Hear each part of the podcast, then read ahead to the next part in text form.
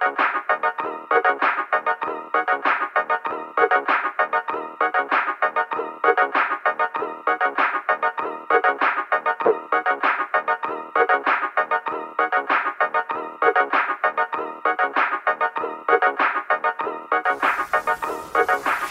Il 95esimo episodio della riserva, il podcast eh, che torna quando lo decide lui sostanzialmente. Datevi tutti una bella calmata. Ciao Emanuele, ciao, Daniele. Ciao. Mi hanno dato fastidio, non, ho- non mi hanno lusingato tutte quelle parole che ho letto sulla pagina Facebook della riserva quando la settimana scorsa abbiamo detto che non registravamo. Anche perché è estate, cioè, Cioè. vedo qual è il problema. Esatto. È vero che noi ci muoviamo solo in ambienti microclimatizzati. Sì, sì, lo anche, so. Anche esternamente. No, più che altro io, scusate, non vorrei portarvi fuori, però cioè, c'era un evento mol- troppo più importante de- della riserva, cioè nel senso... I saldi, l'inizio dei saldi. No, no, Ma a voi no, non vi sembra... C'è una, una città che... C'è una città che mette... eh, Che, che ri- rivive un evento storico che si vive da... Insomma, da, da più di mille anni. quindi- Sydney quella cosa dei... Quasi, sempre con la S Siena. C'era la e settimana c'era della il moda a palio. Milano. No, Ah, c'era il palio, palio, quindi insomma, fuori salone di, Nel di senso, chi Siena. trova, chi trova in quella settimana il tempo per pensare a qualcos'altro, eh, si qualifica come persona. esatto, come quello che è, insomma. Esatto. Com'è andata? Chi ha vinto? Ha vinto- Chi è Quanti andato cavalli in- sono morti? Chi è andata in Champions? Chi è andato in Europa League? Chi Allora, è morto? Ai cavalli non ne è caduto neanche uno, non è caduto neanche un fantino. Credo sia record. È incredibile. Beh, guarda, non le guardiamo noi queste cose perché può capitare, fa parte della natura del cavallo cadere ogni tanto e Eh, morire. vabbè, beh. E, mm, Vabbè, ha vinto la giraffa. Parte, ha vinto la giraffa, sì, Mm. che- che- con il fantino Tittia, che è anche fantino della mia contrada, il Nicchio. Di Com'è cui, tu, di No, cui tu oggi Simone vesti i colori, tra l'altro. Sì? No, Sì, è una sapevo. maglietta che andrebbe bene a Siena. Sì. Scusa, com'è Cosa? possibile che Il rione del nicchio. ha vinto. Ah, ha vinto eh, con la giraffa pur essendo il fantino del nicchio come Si è tu. venduto. Tradimento. allora, i fantini- Eh? Giuda Iscariota. Allora, i fantini eh, originariamente erano legati a delle contrade singole, adesso invece no. Sono. Cioè, c'è stata la sentenza Bosman dei fantini. No, è proprio una questione proprio culturale, tranne un fantino che effettivamente è il fantino del Bruco e Aceto, ha corso col no. Bruco, no, Aceto non corre più, Non però è quello col record. Vabbè, cioè, Molto simile Stiamo- a Piero Pelù, tra l'altro. Non so se hai mai visto No, le no, sue no. foto. Vabbè, la state buttando malamente in caciara, eh, una, una cosa sacra, tra l'altro invece è andata, andata molto male al nicchio nell'estrazione successiva. Eh, Aspetta, che vuol dire? È successiva a so- cosa?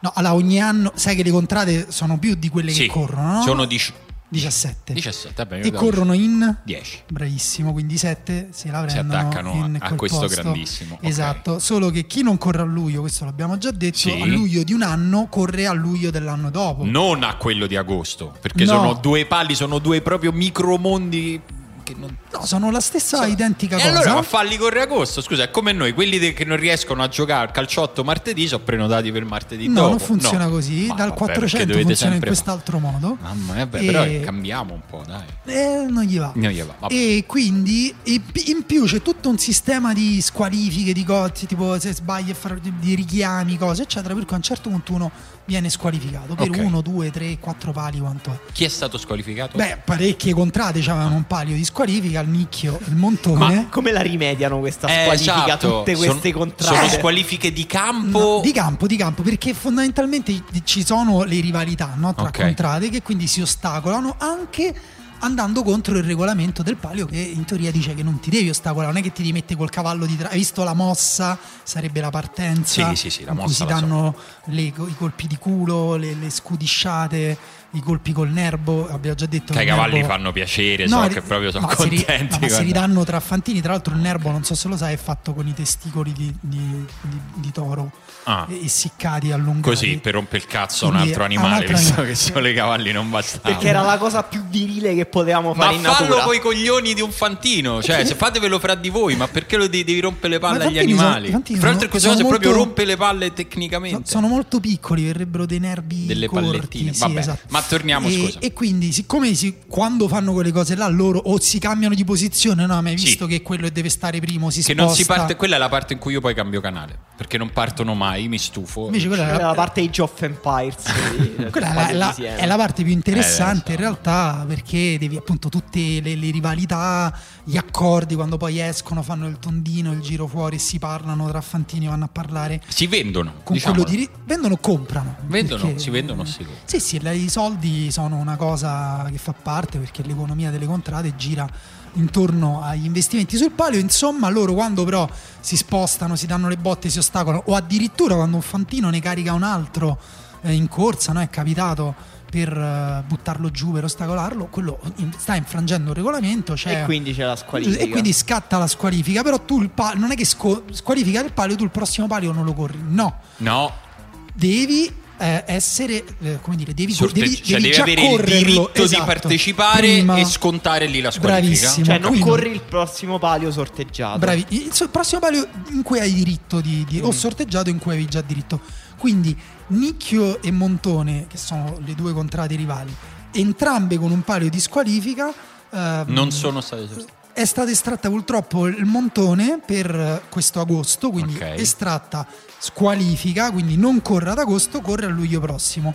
Il nicchio non è stato estratto, quindi non corre a luglio prossimo. Luglio prossimo avrà il diritto perché non ha corso a questo luglio, ma dovrà lì scontare il suo palio di squalifica, che significa che il montone corre da solo e quindi ci- do- bisognerà fondamentalmente pagare qualcun altro per far cascare il fantino del montone o, o distruggergli ho capito, ho la capito vita. bene, Ho adesso quindi nel nicchio si lavorerà per un anno a questa cosa. Bravissimo. Mamma mia, Io- sono disgustato da questa cosa. Queste dinamiche proprio mi, ho la pelle Eh, d'oca. Io ho un grosso dubbio però, perché se quando, non- uno, quando uno dice perché il palio dura tutto l'anno, perché adesso tutto l'anno la politica. stare lì e capire esatto. come uccidere il fantino.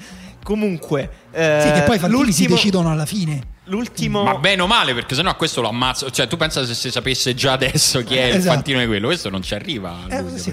l'ultimo palio, se non sbaglio, prima di questo era stato vinto da un cavallo scosso. Sì, Ricordo purtroppo bene. sì, il Nick è arrivato E- secondo, è l'unico... Esatto, mentre in questo c'è stata una grandissima No, rimonta. Si- Simone ride, però lui non capisce il legame tra Nicchio e la Roma, che è la squadra. Ma, il Ma io ho già riuscito- la Roma, ma mo ci posso avere pure il il- nicchio il che Nick sta è riusci- male. Mi il- basta la Il Roma. Nick è riuscito ad arrivare secondo in un palio di tutti i cavalli scossi tranne il suo. Eh, vabbè, cioè, beh. loro l'unico, con, con, l'unico col fantino. fantino che ha vinto quest'anno, col fantino. l'altro. Sì, esatto. Eh, vabbè, e, so e la Roma, quest'anno ok. invece eh, la giraffa ha vinto all'ultima curva dopo un palio Sì. dominato da, da- Di eh, muso corto. ha vinto di muso corto corto muso. Mamma mia, quando vi mettete un- a fare gli esperti, quando ho iniziato a palio. leggere sta roba di muso corto, volevo spezzare No, il quello- telefono dal nervoso. Quello era guarda. Allegri, era Allegri che Sì, detto, lo no? so, però poi voi vi ma siete messi per a l'estetica del palio è più bello il cavallo col- che scosso che vince o la vittoria all'ultima curva? No, la vittoria all'ultima curva, È più senza bella, dubbio. dai, sì, lo sì, so è più, pure dra- io, più questo. drammatica perché,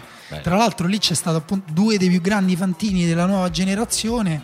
Quello più considerato meno grintoso, meno vincente, meno è che invece riesce perché Tittia è, te- è tedesco, insomma, una persona un po' più tranquilla, più fredda, mentre quell'altro si chiama Scompiglio perché è un boro fondamentalmente, e invece no, la, persona tranquilla ha battuto il coatto sorpassandolo all'ultima curva. Va bene, direi che abbiamo parlato abbastanza Sì. di Ti ho palio. appassionato, ti sei appassionato, lo, lo vedrai quello di agosto? Sì. No, ma allora te lo dicevo prima, io quando so- sono stato a Siena per la prima volta in vita mia un mese fa e ho capito, ho capito, ma lo La capisco. mistica. Sì, sì, ho capito la mistica. Perché- Capisco il fascino che esercita, ma per me non, non è, non è la mia No, cosa. il, pu- il punto è che bisogna sapere, magari chi ci ascolta non lo sa, ma a Siena non c'è internet, quindi fondamentalmente È c'è questa cosa qui perché È manca qualsiasi altra forma di E non si può scopare neanche. sportivo. E quindi no, da- tra, tra giugno e settembre Niente, no. nessuno è Quindi interessato perché Tutto viene... sì. Va bene. Sai cosa?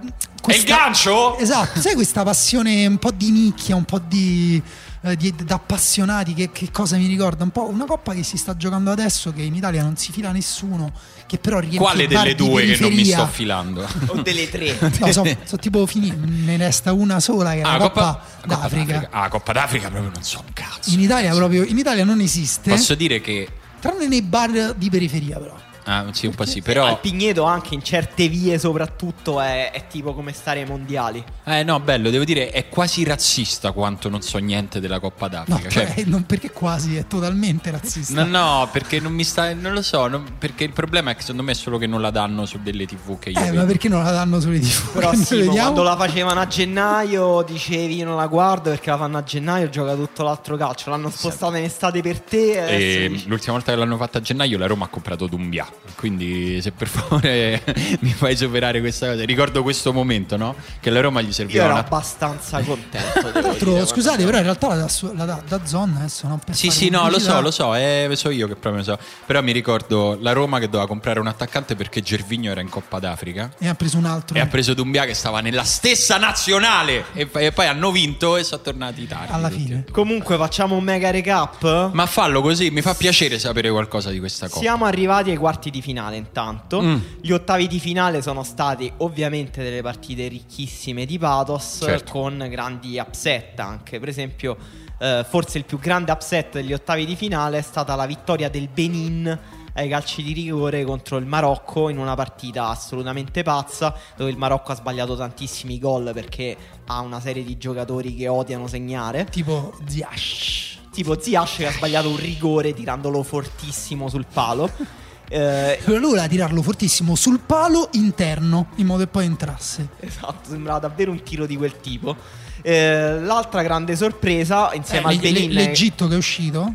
Sì, l'Egitto che è uscito, che è padrone di casa, si gioca in Egitto. Si diceva che se a Salah avesse vinto- assurde. Esatto, si giocava una grossa Infatti, fetta del in- pallone In d'oro. realtà temperature meno assurde di Roma, a quanto pare, perché io vedo, sai, prima nel- Sì. nella grafica della Coppa d'Africa c'è prima scritto la temperatura, sono tutti tra i 29 e i 30 gradi Ma a Roma. ottimi, ragazzi. Si No, giocherebbe io la ne ho Coppa vista una a 35. Eh. Eh, vabbè, però Che si giocava alle 2 del pomeriggio, sì, eh, ho capito. Vabbè, questo è come il mondiale femminile con la finale Sì, ma fatta a perché? 43 gradi. Perché no? gliel'hanno fa- Beh, perché perché, in Francia in realtà in questo periodo normalmente fa freschetto, invece adesso c'è il global warming. Capito? Falle giocare siesta. E L'Egitto ha perso contro il Sudafrica, che però non è un Sudafrica forte tipo quello degli anni 90, è un Sudafrica boh, di cui Vabbè, non si non conosce di- neanche un eh, giocatore. esatto. E quindi noi non lo riconosciamo come uno stato sovrano. No. Eh? No, va bene. No, No. però io ho scoperto una Ma cosa c'è ancora interessante. l'apartheid in Sudafrica? Sì. credo in varie forme, forse, però volevo in realtà dirvi una cosa che ho scoperto del Sudafrica, che le rondini viaggiano tutti gli anni 11.000 km per andare in Sudafrica.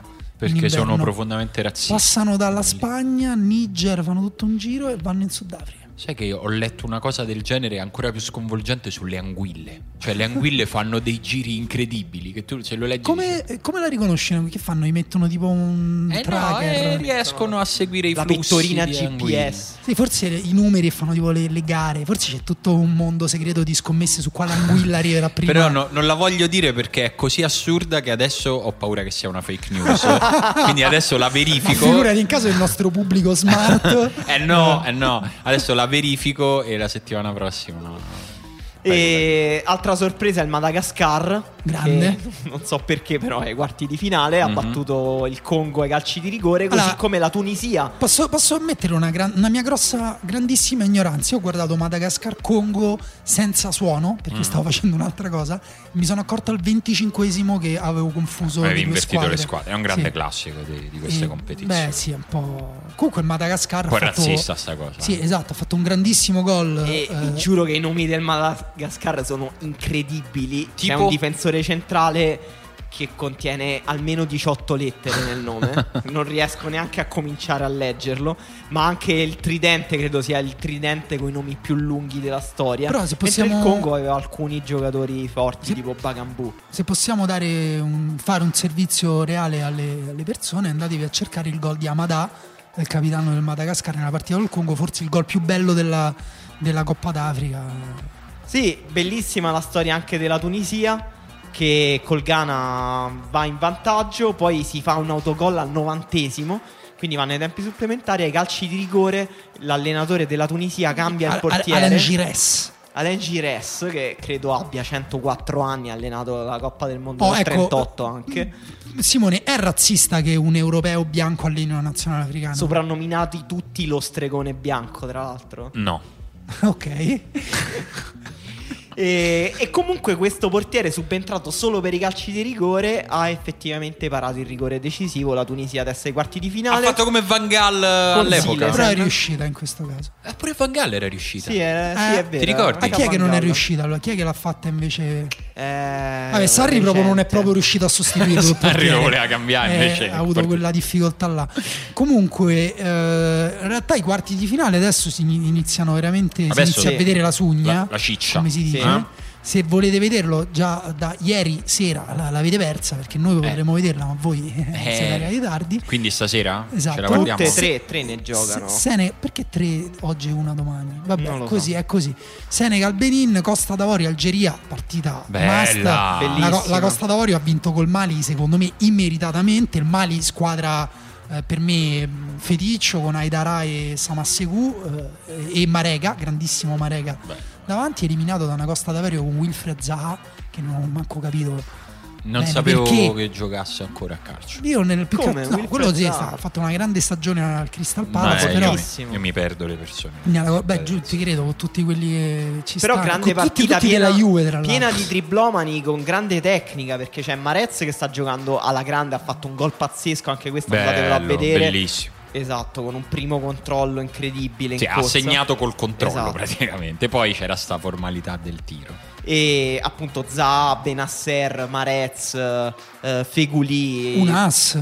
Un as, In Costa d'Avorio Algeria, ovviamente partita da vedere. Poi c'è Nigeria Sudafrica, anche lì appunto lì se volete vedere Igalo, Sì, che la- probabilmente la verrà Nigeria- preso da una squadra La italiana. Nigeria na- negli anni 90 era piena solo di giocatori fighi, adesso è piena solo di giocatori tristi, molto però solidi. Tipo Igalo- e Igalo. Igalo che tra l'altro sarà collega di reparto di El Sharawi in Cina. Ah, non, lo- Bello. non viene in Igalo. Italia Igalo? Gioca allo Shanghai Shenhua.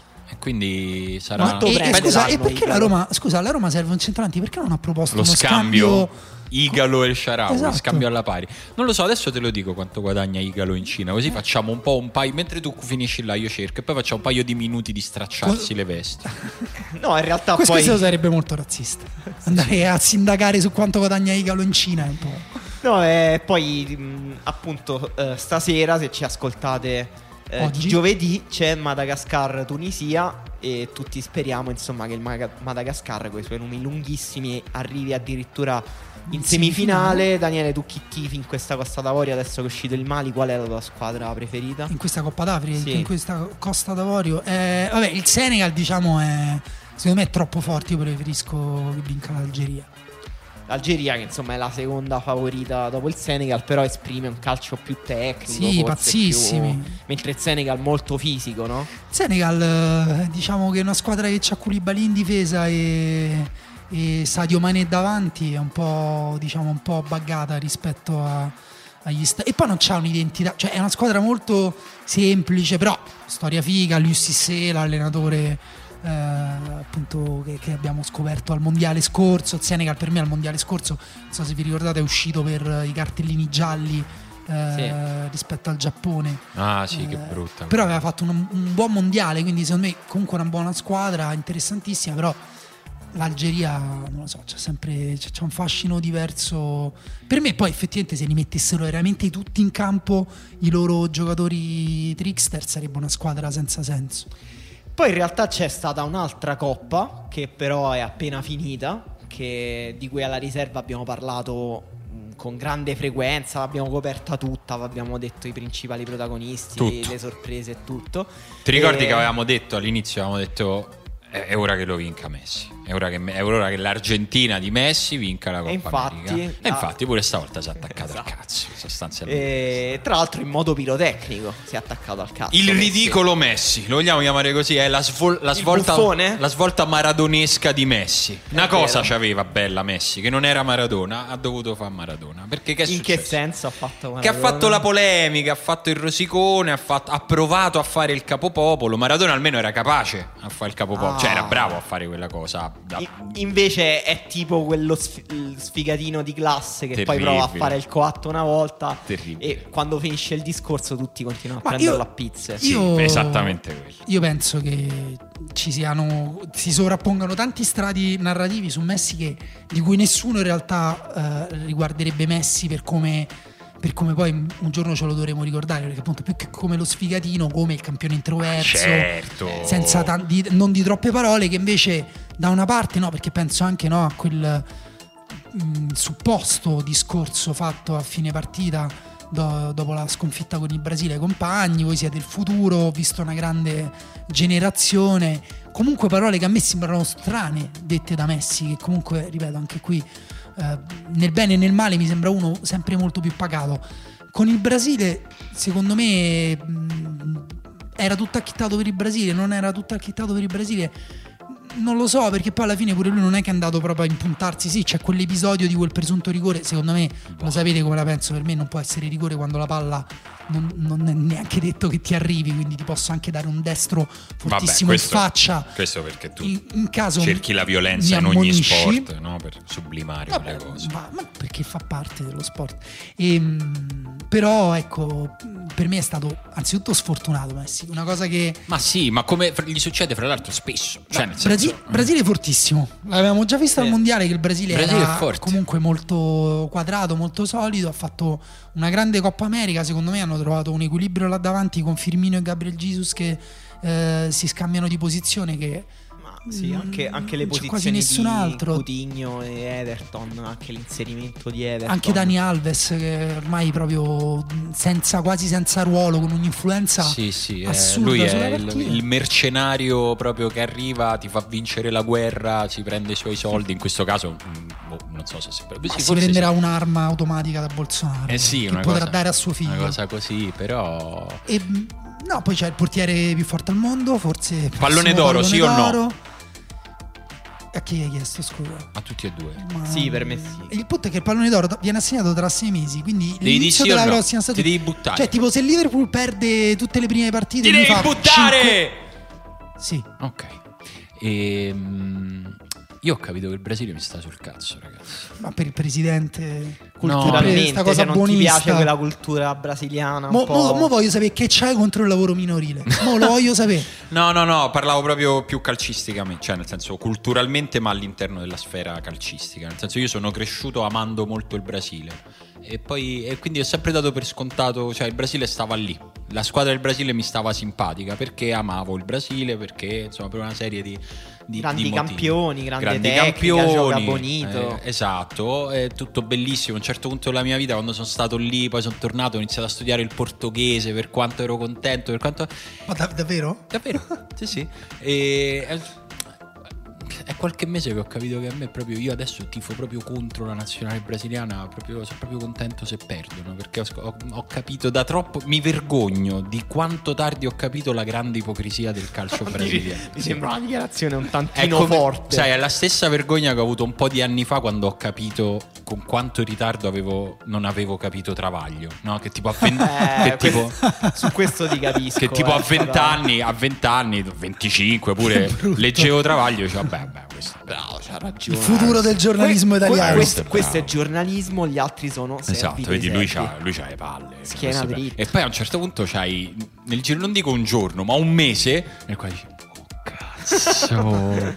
E quella cosa dice un po' di te stesso. Eh anche. sì, e ti senti scemo perché dici è, è veramente troppo tardi. Io, per io devo dire che invece a un certo punto ho capito che non posso capire il Brasile, è un paese semplicemente troppo grande perché io possa provare è minimamente empatia per quella, per quella cosa là. Ah, Mi eh. sembrano tutti pazzi, mi E poi è una sembra... cultura incredibilmente lontana dalla Eh, nostra, capito? Mentre, mentre la È cultura... anche molto diversa Ma- al suo interno. Sì, eh, ma cioè, tutte nel le altre culture sudamericane, per quanto lontane, un minimo riesco a capirle, riesco a vederli, che ne so, per- per- mh, ti leghi alla storia, ti leghi ai romanzi. eh. Il Brasile io proprio non- mi sembra, ripeto, alieni o cinesi. No, la nazionale brasiliana devo dire che negli ultimi anni è davvero divent- si è normalizzata molto. Cioè, anche questa nazionale che ha vinto, l'abbiamo detto adesso quanto è forte. Però ci stanno pochi giocatori che ti fanno amare il calcio come ti facevano amare. Questo è un discorso un po' nostalgico.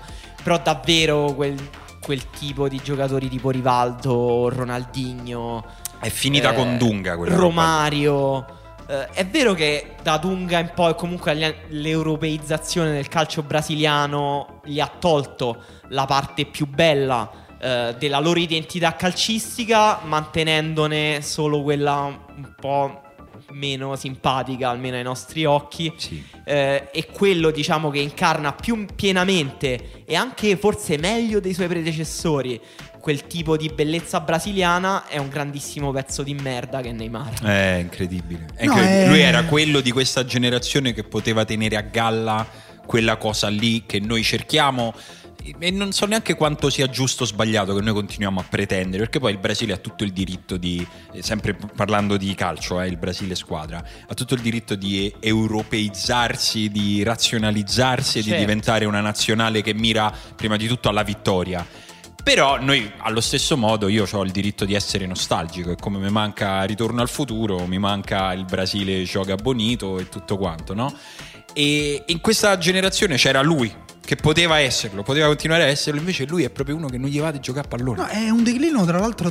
mm, Qual era il mondiale quello dello spezzaschiena di Zuniga? Era 2000 2014. 2014. Eh, quindi, Cinque anni insomma, fa. In cinque anni Neymar ha completamente perso quell'aura da salvatore della patria, da Eh, fan prodige. Eh, Perché, perché è diventato uno che, che nel- nella sua vita il calcio è una delle cose che può fare per... Sì, tra l'altro si è spezzato il punto in cui si è spezzata la voglia di Neymar di giocare a calcio è quando si è trasferito al Paris Saint Germain perché l'anno appena prima aveva- era stato in realtà un trascinatore nel Barcellona, C'era ha stato- giocato una grandissima Champions League, aveva vinto quasi da solo contro il Paris Saint Germain, giocando forse la miglior partita in carriera. Era l'anno nel quale era- aveva saltato tante partite Messi? Sì, Sì, sì, Eh, sì. e lui sì. Se, se l'era caricato Sì. il Barcellona, no? Sì, sì, ma lui è stato appunto l'ultimo giocatore più influente dopo Messi nel Barcellona, tant'è che quando lui è andato via ci si chiedeva chi avrebbe preso il posto di Messi, in realtà è stato Messi. Messi. E- però, però diciamo, mh, no, è vero, un po', un po' è Neymar, un po' per me, cioè sinceramente sarà perché viviamo in, in un periodo sempre peggiore umanamente, non riesco veramente a non provare un po' di schifo per eh, il, il presidente eh, che, che- che- che esulta con loro Brutto, che brutto. poi dà- con la mano destra gli dà le, le medaglie con la sinistra taglia, fa fatto taglia allo sport brasiliano eh, sanguinosi ha eh, come dire legalizzato o vuole legalizzare non ho capito se l'ha già fatto il porto d'armi e il lavoro per, per bambini. Quindi oh, per- dice non c'è niente di male nei, bambini- nei- minori minori poi non so. Sì, mi, mi auguro che metta un limite di età perché altrimenti Sì, Mettendo in scena la gag quella di come si chiama? Quello di Borat scusate. Eh, Sacha Baron Cohen. Baron Cohen che ha fatto questa- questo video stupendo Non in l'ho cui visto. ha- si era camuffato come un eh, promotore de- della proposta di armare i bambini ed era andato da questi Ah, sì, è di vero, è armi americani che ci, ci avevano creduto, avevano creato degli spot Perché sì, finti. sì, aveva fatto la cosa Ah, in, in America, ha fatto la cosa contro eh, gli attacchi alle scuole, quindi armiamo i bambini così si difendono da soli. Sì, è una cosa, appunto, non, rie- non riesco a non pensarci. Eh, immagino che magari qualcuno quando vede l'Italia non riesca a non pensare a Salvini, eh, però è, è più o meno, più o meno una, una cosa del genere. Certo, in Brasile devo dire anche le persone, Ronaldinho per esempio, anche, anche di questo per me ha contato molto. L'evil turn di, di Ronaldinho che, Brutto, che da brutto. rappresentante della gioia pura di, di- di poter, di aver inventato una sfera fondamentalmente. Ronaldinho sembrava l'essere umano al mondo nella storia dell'umanità, anzi più felice che l'uomo abbia inventato quella forma lì sferica con cui tu puoi fare delle cose. Sì, sì, è l'esatto opposto di Neymar adesso, no? Cioè, nel senso, lui b- b- gli bastava Mi giocare basta a calcio. Improvvisamente dopo, no, in realtà sono un pezzo di merda anch'io. Eh, diffi- è diffi- allora, questa roba è veramente difficile da capire da fuori, devo dire. Cioè, No, più, per carità, più però, parli insomma- con, con bre- con dei brasiliani, più capisci che, No, no, che è difficile da per capire. carità, Sì, però ci sono certi Però sono ti dei- fa male, ti ci fa sono dei male. valori che sono universali, nel senso chiaro. non- Però non- abbiamo scritto anche sull'ultimo uomo un articolo che a questo punto consigliamo di Paolo De Muru che eh, proprio cerca di spiegare perché gli atleti brasiliani hanno quasi tutti appoggiato Bolsonaro. C'entra per esempio la sua idea di sal- salvezza, di essere il salvatore del Brasile e anche i gruppi evangelici. Eh sì, lì c'è il filo che lega politica e religione che mh, è inestricabile e difficilmente comprensibile da noi, anche se abbiamo un, comunque un vice, un vice premier che Com- va in giro con, con il rosario ai comizi. Comunque la gioia di giocare a calcio l'ha mantenuta viva Edu Vargas che ha tirato un bel rigore Panenka con la sua squadra Non l'ho visto. di tre gol. Me lo sono perso. E, e niente, vabbè, insomma, c'è stata, è stata anche un po' la Coppa America del Cile che comunque sembrava anche non poter ripetere gli exploit. Ha vinto le ultime due, no? Esatto, invece è tornato in, in finale. Guardando il Cile sembra che non Semifinale. invecchiamo mai, il tempo No, non il Cile... passa. Ah no, è vero, in, in Sì. semi. In, in finale Giusto, giusto, il Perù a E- sorpresa. Il Depredador, allora celebriamo il genio e la sregolatezza del Depredador Guerrero. Sì, sì, Comunque beh, il suo golletto in finale l'ha fatto, tra l'altro unico gol subito dal Brasile Sì. in questa Coppa America. sul rigore. Sul rigore. Eh, Tipo Perù Alisson. grande sorpresa, però squadra tra le più organizzate della Coppa America, di, squadra di Careca. Sì, è vero che queste è bello, sono belle per me queste coppe giocate l'anno dopo il mondiale perché effettivamente il mondiale lascia delle come dire del, mm, de- de- degli strascichi positivi, cioè il Perù, il Senegal pure appunto sono tutte squadre che hanno fatto bene anche al mondiale e che poi nei loro perché non si gioca l'europeo l'anno dopo il mondiale? Sarebbe Ma soprattutto perché Gareca non deve allenare mai l'Argentina? eh, No, magari, nel magari senso sarà il prossimo. Perché poi se, se allena l'Argentina impazzisce, diventa tipo San Paoli pazzo con le, le camicie Madonna. tutte che- strappate, fa convocazioni a cazzo. Sì, ma infatti sa- secondo me sei, sei attaccanti in campo. Ma infatti basta, secondo me bisogna capire che ci sono la leggenda della maglia che gioca da solo e anche la leggenda della maglia che distrugge gli uomini, perché San Paoli era molto migliore di quella Sì, fine è che ha vero, fatto. è vero, sono d'accordo. Mm. Eh, capita, mentre invece Ventura era esattamente la fine che ha fatto.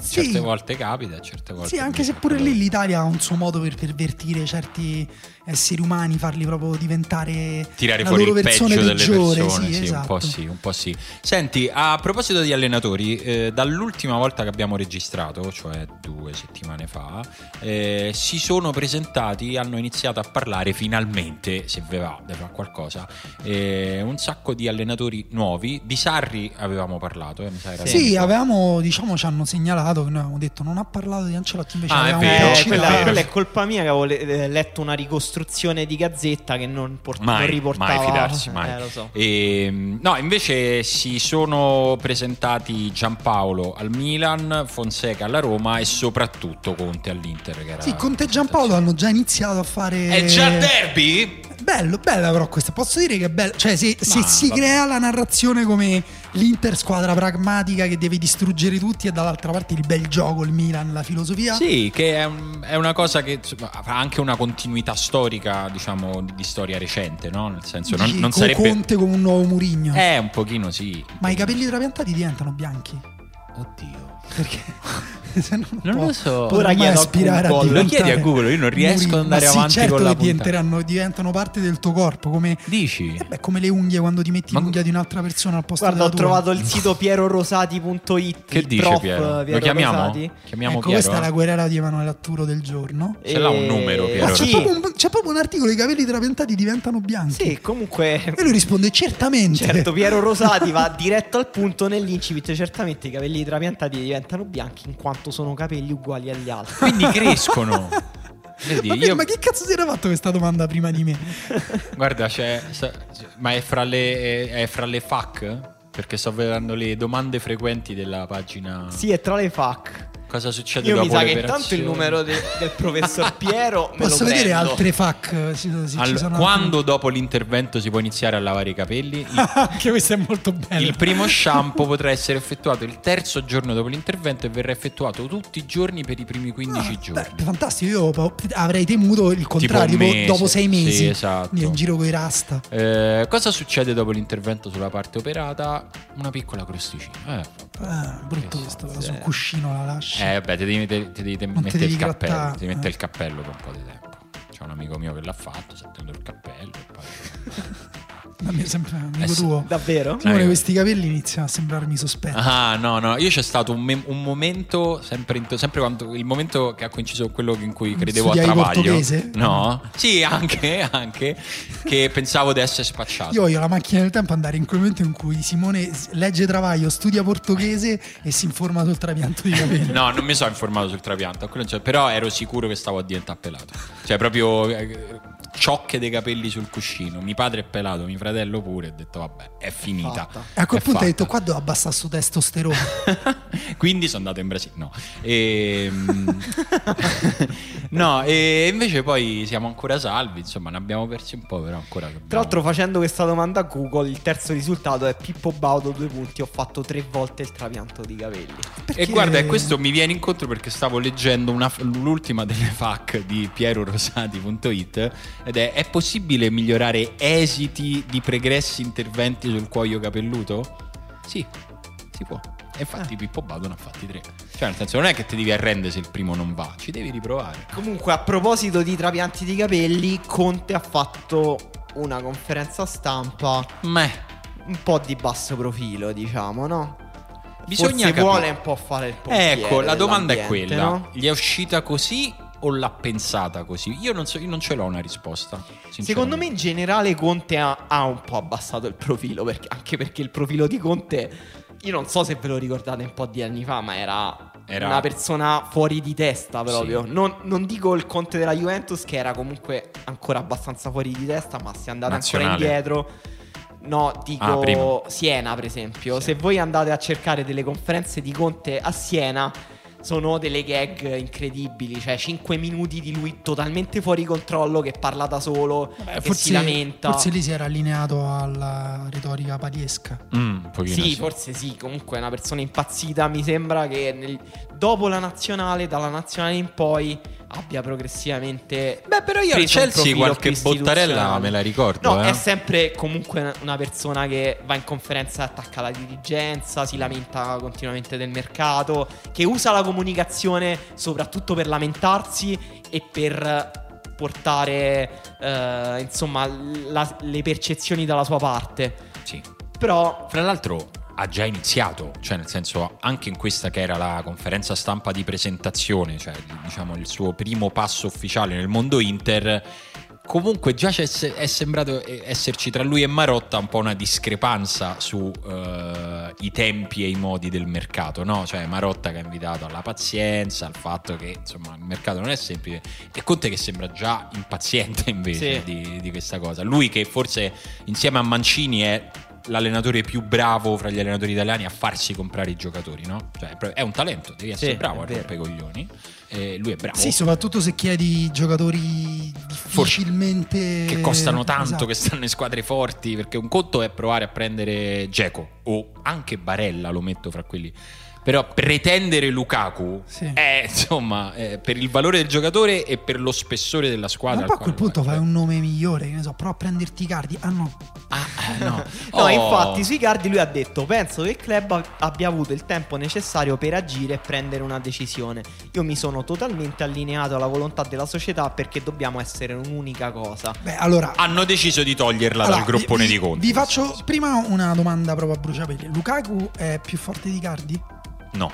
No, neanche secondo me. Allora, fanno cose diverse, ovviamente, cioè, questo è il sottotesto. No, però Di li solito, metterei sullo stesso gioco- piano come attaccante. No, magari nel gioco di Conte gli serve, se, lui vuole sempre una coppia che Mhm. lavori in simbiosi, Lukaku, Geco, eh, Che tra l'altro io ve lo, cioè nel senso, potrebbe funzionare, non lo so, mi sembra ormai un po' è di- esatto, strana. ormai eh, ce lo diciamo cos- da così tanto, no? Che è diventato normale. Vabbè, Luca Geco, sì, sei tu che, sei Eh, tu che non lo capisci. No, io continuo a pensare che sia una coppia che ha sortita male. No, è strano, è tipo io, il mio cane adesso sta mangiando una forma di, di, di budino là che mischia ehm, coniglio e mela, per dire. Strano, è buono il coniglio con le mele, e che ne so. Non ho mai Un'altra- mangiato. Un'altra cosa era pollo con l'ananas, quello magari un po' più cinese, però forma budino per il Ma cane. sei sicuro che gli fa bene? Chi lo sa? Vabbè, lei di corpo va benissimo, sono molto soddisfatto. Vabbè, l'importante è che fa la cacca bene. Sì, sì, sono. Guarda. Lei è molto delicata, però appunto vai a sapere poi Lukaku e Giacomo insieme. Come fa ad avere la certezza che Lukaku e Giacomo insieme vadano bene? No, è strano soprattutto perché eh, non vuole i cardi, eh, però allo stesso tempo vuole Lukaku che è un attaccante che eh, secondo me ha... È un, è un altro attaccante con pregi e difetti molto marcati di quei Sì. cardi, no? Cioè, Sì. cioè, è un attaccante che ti dà molto su alcune situazioni, poco, pochissimo in altre. È chiaro quindi che i cardi lo vogliono far fuori solo per questioni No, extra appunto, e tra l'altro, esatto, secondo me se è lui che si allinea alla No. volontà della dirigenza già è un po' sbagliato. Poi tra l'altro c'è un'altra cosa, c'è un Lautaro Martinez che ha fatto una grande Coppa America, quindi eh, in quel caso là pure ma tu vai a prendere due giocatori eh, tutti e due in quel ruolo per forza di cose perché sennò non puoi giocare a calcio eh, Quando ce n'hai la... uno già pronto, esatto. deve essere l'anno, può essere l'anno suo. E, insomma, C'è una... una... sola possibilità, secondo voi, che Geco, per esempio, vada a Milano a fare la panchina a Lautaro Martinez? Sì, secondo me sì. Sì, secondo cioè, me sì. Quindi. Anzi, nell'idea degli interisti o del, nell'ambiente Inter in generale L'idea è prendere Geco per fargli fare il panchinaro di lusso. Sì, esatto. eh, sì, sì, secondo me Geco gli avvelena il cibo a Lautaro Martinez. No, secondo me no. Secondo me no. no Comunque. È, non lo fa, cioè nel senso Geco potrebbe anche accettare questo ruolo a livello tecnico. È strano che prendi un giocatore del profilo di Geco, credo che gli dai uno stipendio abbastanza alto. 5. Eh, sì. Eh, Sono tanti. Per, eh. per, un giocatore di 33 anni. Sì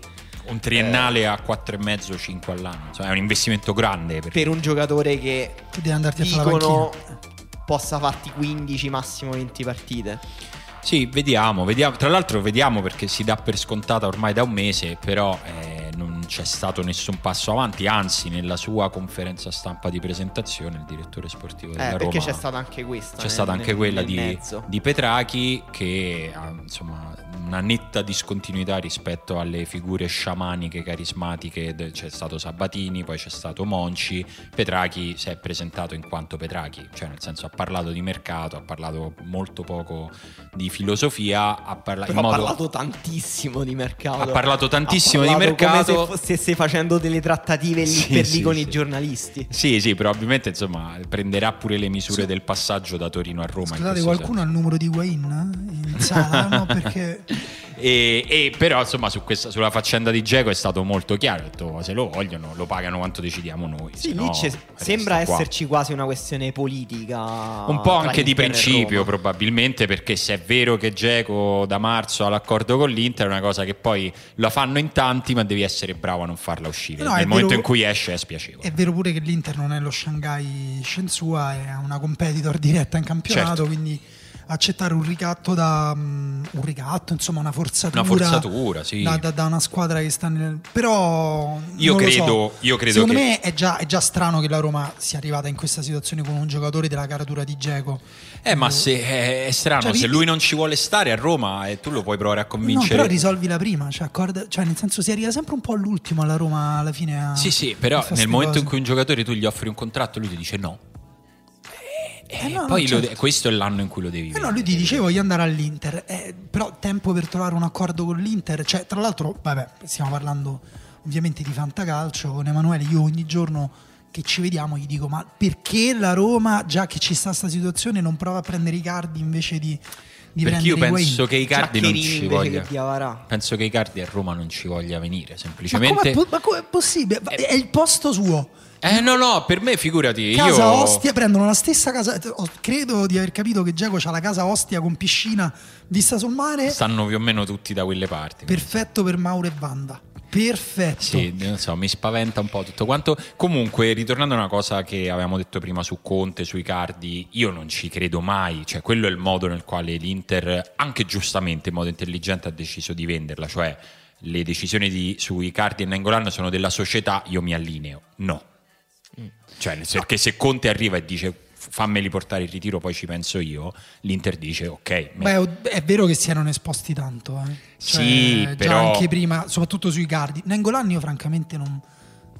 Ha lasciato capire scarsa professionalità, le uscite la sera. Le stesse cose, gli tutto... stessi motivi per i quali è andato via dalla Roma. Sì, sì, per carità, però poi alla fine in realtà Nengolan l'altro anno ha giocato mh, in una stagione in cui è stato molto infortunato, non è eh, mai ma... stato quasi quasi mai stato veramente in forma e nonostante ciò alla parte, eh nella no, parte finale di stagione eh, però non è nonostante ciò è il prima cioè la prima parte Perché lui si non... è infortunato eh sì Ma, lui... boh però so. posso, posso, farvi una domanda che io sicuramente lui a fine carriera proprio perché non è un professionista. Però te lo sei preso così che sei, cioè, te ne sei accorto dopo la, la, macchina usata prima la porti al meccanico poi la compri. Infatti è stata una forzatura di Spalletti pe- perché Spalletti lo ha preso pensando io sono quello che riesce che a lo fare. controlla. E invece no. Però per, secondo voi la mossa di Marotta di dire esplicitamente i Cardi e Nainggolan sono fuori dal progetto tecnico è una mossa giusta perché mostra una società forte che quindi lancia un messaggio anche ai suoi giocatori, ai giocatori che verranno, ai giocatori che ci sono, o è una mossa in qualche modo autolesionista perché comunque eh, deprezzi automaticamente due giocatori, tra l'altro di, mh, di alto profilo della tua rosa. Soprattutto i cardi. Mm, la- è una mossa. Tutto quello che ha fatto l'Inter sui cardi negli ultimi. Alla fine sarà stato nell'ultimo anno quando lo, lo avrà- lo venderà. È qualcosa che probabilmente farà perdere all'Inter boh, fra i 10, 20, 30, 40 milioni sul prezzo che poteva avere i cardi se gestito bene. Però il punto è che noi res- non sappiamo, non sapremo mai dov'è l'asticella delle responsabilità. Perché pure i cardi e Pandanara hanno fatto un bel casino. Comunque Eh, 40 milioni te li fai con due Vinamonti. Cioè non sì, poi c'è questa cosa. dramma. C'è questo problema di questa No, bolla vero, che è- esploderà. No, ma effettivamente è vero che in un mondo in cui le plusvalenze hanno questa importanza qui, vendere i cardi anche a, a 100 milioni non è che lo vendi a 200. Non ha proprio. Però, secondo me, no, questo è un grande tema che in realtà era già da quando gli hanno tolto la fascia da capitano, Sì. eccetera. Si- però si sentono parecchi tifosi dell'Inter. eh, sono molto molto contenti di questa nuova linea comunicativa, di questa nuova mano dura. Addirittura ne ho sentiti alcuni che dicono bisognava fare fuori anche Perisic, cioè Perisic Anche la i due- controfronda Esatto, no, i due migliori giocatori dell'Inter, soprattutto di due stagioni di due fa. anni fa, sì. Quindi sarebbe stato un po' per poi prendere gente come Barella, per, per- per rifondare insomma una squadra anche con dei profili medio-alti, E perché comunque- Barella eh, è ancora da, da definire il contorno eh, di Barella, però insomma... È, Però in questa settimana più o meno si è definito il fatto che Barella andrà all'Inter, Sì, quasi sì, sicuramente, sì, sì, ed sì. è un acquisto insomma, acquisto. importante per la So- Serie A, un giovane italiano che Soprattutto perfetto per Conte. perfetto per Conte, sembra che lui insomma fosse anche convintissimo del progetto, che non, non- non volesse sentire altre proposte, è uno degli italiani più talentuosi che sta andando via una cifra eh, credo record per un giocatore italiano. Siamo sui 50 alla fine saranno 45, insomma, non- sono tanti. Quindi non ci Sono- però zone d'ombra in questa Quasi tre Pinamonti. sì, no, ma fra l'altro tu continui a usare Pinamonti che è, que- Che cioè, che è vale uno che li vale, nel senso Ma non lo so, io non so più che vale, non so più cosa vale, No, che- chi vale cosa, guarda, No, non diciamo voglio che è uno che non mi scandalizza. Ma non voglio- io non voglio neanche sapere quanto ormai quanto li pagano i giocatori. Basta, fate voi, tanto non ha più Sì, senso vero. niente.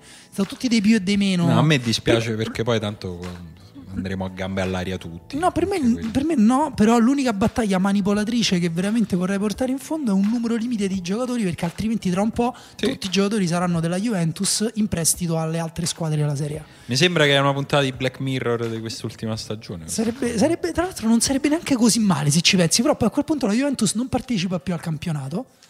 Tipo- Oppure c'ha le squadre come le scuderie di, di- di moto e di macchine che hanno la, la Juve 2 col No, motore quello no, dell'anno pe- scorso. Pensa che, bello, pensa che bello quando la Juventus ha tutti i giocatori, fonda un nuovo campionato come la Premier League che si chiama Juventus. La Juve League. la Juve League e quindi tutti noi giocheremo per vincere una grande J Mamma mia. e chi vince l'anno dopo ves- gioca il campionato con In la questo- maglietta bianconera Ma mi questo so Freedom campionato- Call, fra.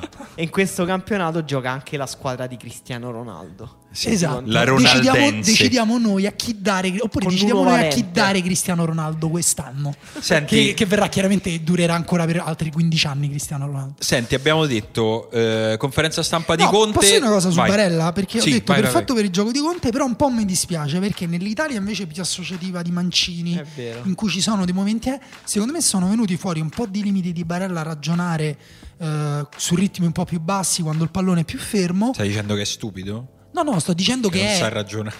Stai dicendo che Guarda. è stupido perché è sardo? Allora, Eh? Esatto, anzitutto, questo? Eh? non- Che è il anzitutto- cervello pieno di pecorino. Anzitutto, perché si incula. brutta questa, questa la facciamo bippare a Ugo. Stai dicendo, Eh, che, stai dicendo che i suoi parenti sono tutti rapitori? No, eh, tra l'altro appunto adesso il razzismo nei confronti dei sardi è Boh, un così. tema che a me è sempre stato a cuore, quindi no- non, non lo- non- non mi permetterei mai. Ehm, no, quello che voglio dire è che c'è questa generazione di talenti italiani, eh, più- più- anche più tecnici, però se ci fai caso vanno tutti al doppio della velocità dei loro eh, compagni. Ah, stai dicendo che si Chiesa, drogano? Anche Zaniolo.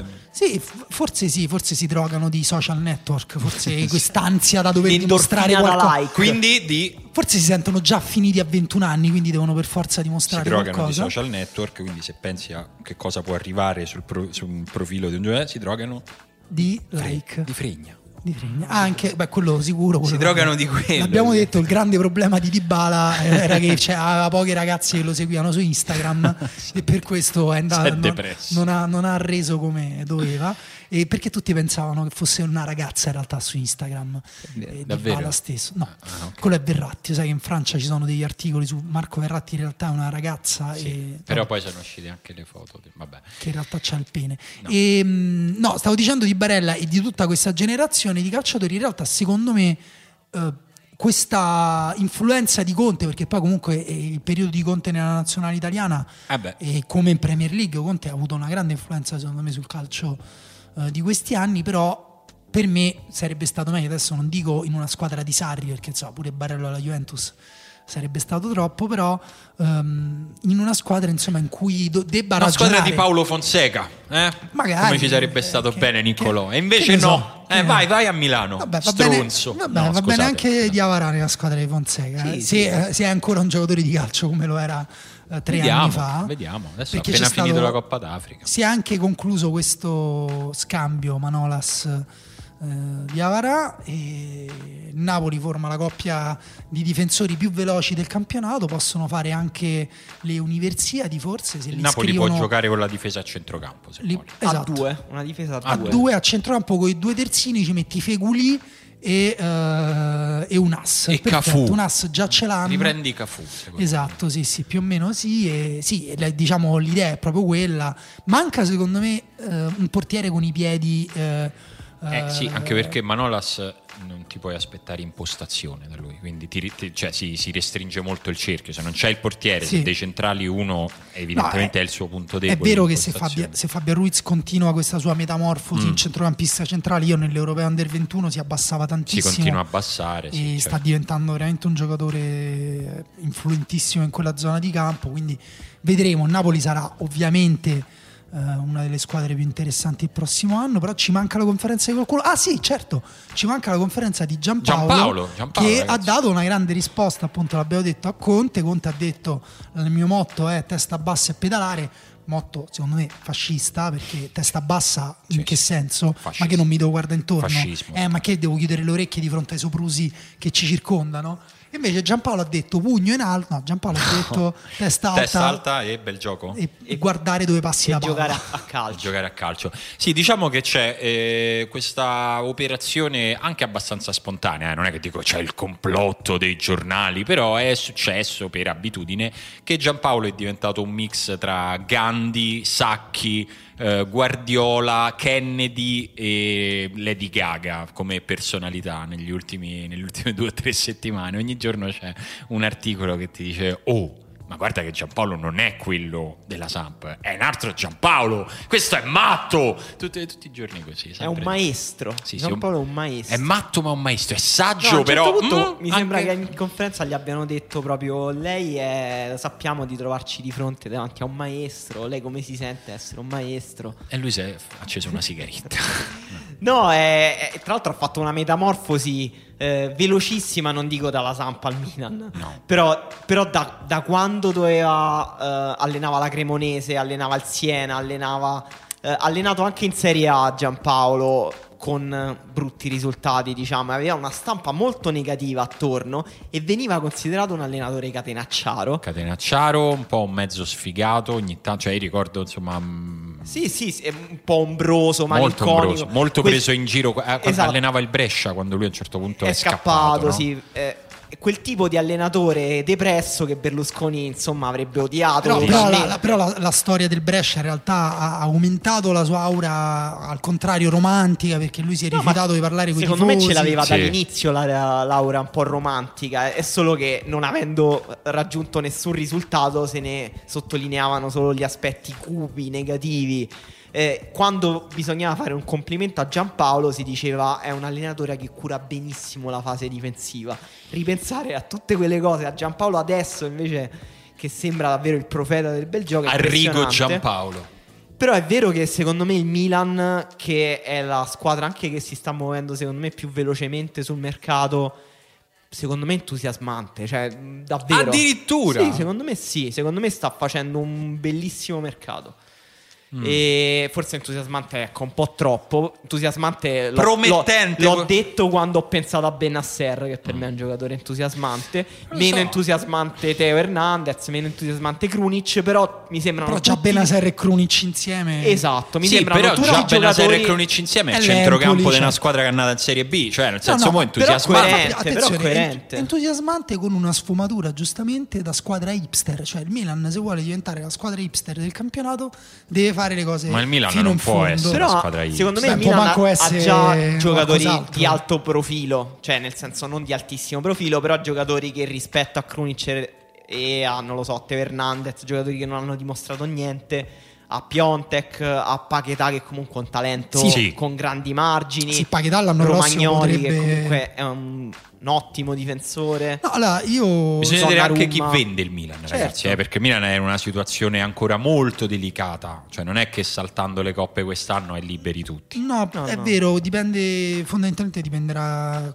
da chi vende, dipenderà chi altro possono acquistare, però alla me su Giampaolo mi ricordo una cosa quando abbiamo fatto una presentazione a Milano non mi ricordo di che cosa, però dal pubblico arrivò la seguente domanda è prima o poi qualcuno dirà che Giampaolo è un Un impostore. eh, un- eh, no, è No. tipo- no, è un come, che, che parola ha usato? Uno di questi che copia le idee agli altri, un eh, Zucchero? Plagiatore. un plagiatore, sì, che, che ruba i moduli agli altri Ok. allenatori. E effettivamente questo rombo di Giampaolo, che adesso sembra è, è il rombo dell'Empoli di Sarri. Ah! eh, Brighella. Che, che- che appunto lui si è, si è ereditato, Ah, si è lavorato, si è così. portato alla Samp. No, ma infatti va benissimo. È Però diciamo che quest'idea di Giampaolo come ehm, filosofo, Mm. ideologo, secondo me anche, vale anche per Sarri, si sta dimostrando un po' dal pragmatismo di questi giorni è meno, insomma, è un po' idealizzata, il che va bene perché poi quando ci starà da prendere delle decisioni serie le, le- le prenderà, appunto quando ci starà da, da mettere in campo il centrocampo lui eh, non è che sarà per forza di cose intenzionato a riprodurre Benaser Krunic perché boh, per, per- per- perché hanno giocato nel rombo Perché- dell'Empoli. esatto. Però mi sembra che abbiano preso giocatori a un costo mediamente basso. Eh, che per il Milan, appunto, per la situazione che accennavi prima, è importante. Giocatori adatti al, al contesto tattico di Giampaolo.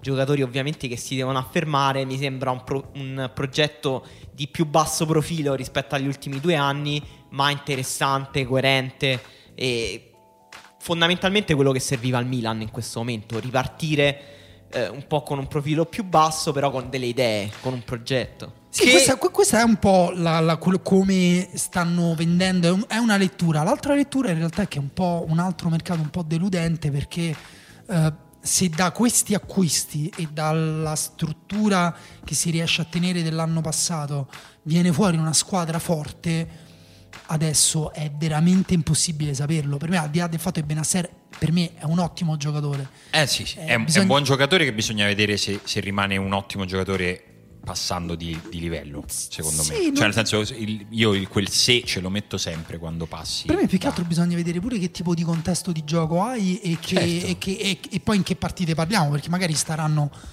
il 70% delle partite il Milan potrà giocarle con possesso palla, tranquillo è.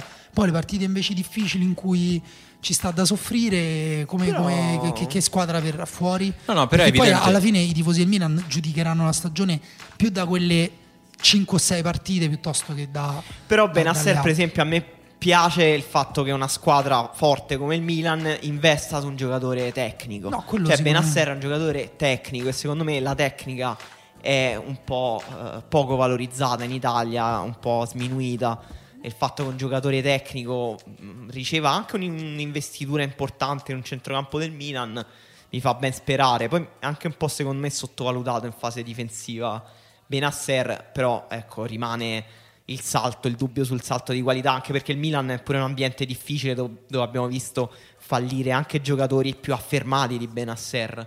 Come Però ecco, a me piace per ora. Sì. E... No, no, è, è, Benasser è il giocatore forse più interessante che si è mosso per ora Sì. all'interno de- del campionato italiano. Insomma, non mi vengono in mente, a parte appunto Manolas per il Napoli, che però va a, a rinforzare una squadra già fortissima. Sì, a livello di mercato anche la Roma in realtà ha fatto eh, diverse cose da Sì, quando- no, dall'ultima puntata. Infatti, quello che volevo dire è che quello che diceva Daniele del, del Milan vale in una larga misura anche per la Roma, nel senso, ehm, dopo un passaggio deludente, si è scelto di ripartire da- intanto da allenatori che provano a valorizzare il gioco. E- ed è una scelta importante. Poi la Roma ha fatto anche una scelta eh, probabilmente umana sull'allenatore, nel senso ha preso un alieno, visto che veniva dal terremoto totale, in parte autoinflitto, in parte no, però insomma tutto quello che è successo quest'anno, senza stare qua a rielencarlo, ha preso uno che probabilmente fra- nel suo valore c'è anche quello che se apre Twitter non capisce niente di quello che, si- che scrivono parte sulla che Roma. nella prima conferenza stampa di Fonseca ha parlato un italiano Ci ha provato, sì. stentante, ma insomma... Si è capito quello che tra- lo capisce. Tra due settimane, esatto, Sì, purtroppo Devo dire che è stato, tutto. Ascoltando la conferenza di Fonseca, è stato rinfrescante vedere un allenatore che non faceva allusioni all'ambiente, Eh, che non conosceva stato molto minimamente i giornalisti, non sapeva proprio quello che aveva davanti. Secondo me questo era il tipo di cosa che serviva alla Sì. Roma dopo Di Francesco, Sì. dopo Ranieri, Sì, dopo allora, Spalletti. Una cosa che è venuta fuori da quella conferenza stampa, che però abbiamo ritrovato anche in altre conferenze stampa, che si parla sempre poco di calcio. Quasi zero. Fra, di... fra Giampaolo e Fonseca, che sono i due, diciamo, abbiamo detto, due giochisti, passatemela, credo che in generale ci siano state più di 50 domande e specifiche proprio sulla scelta, anche, non dico per forza approfondite, ma anche sulla scelta del modulo, anche entry level, due domande. Una a Fonseca e una a Giampaolo. Se non ricordo, sicuramente Sì. a Fonseca una, a Giampaolo una o forse due. È vero che è difficile parlare appunto prima ancora che abbiano fatto anche Sì, solo però delle curiosità però, ce le puoi esatto, avere, sì. anche, anche sul singolo giocatore, come pensi di farlo giocare, come- e invece è tutto, è tutto gossip. No, più che altro anche sui singoli giocatori sono state fatte delle domande sul come li avrebbero fatti giocare, però sempre in chiave mercato. Tipo, non come lo fai giocare, ma è importante per te, per te è incedibile. Esatto, Eh, esatto. Io ho scritto anche eh, su Twitter questa cosa e uno dei giornalisti mi ha risposto: Io, però, prima voglio sapere.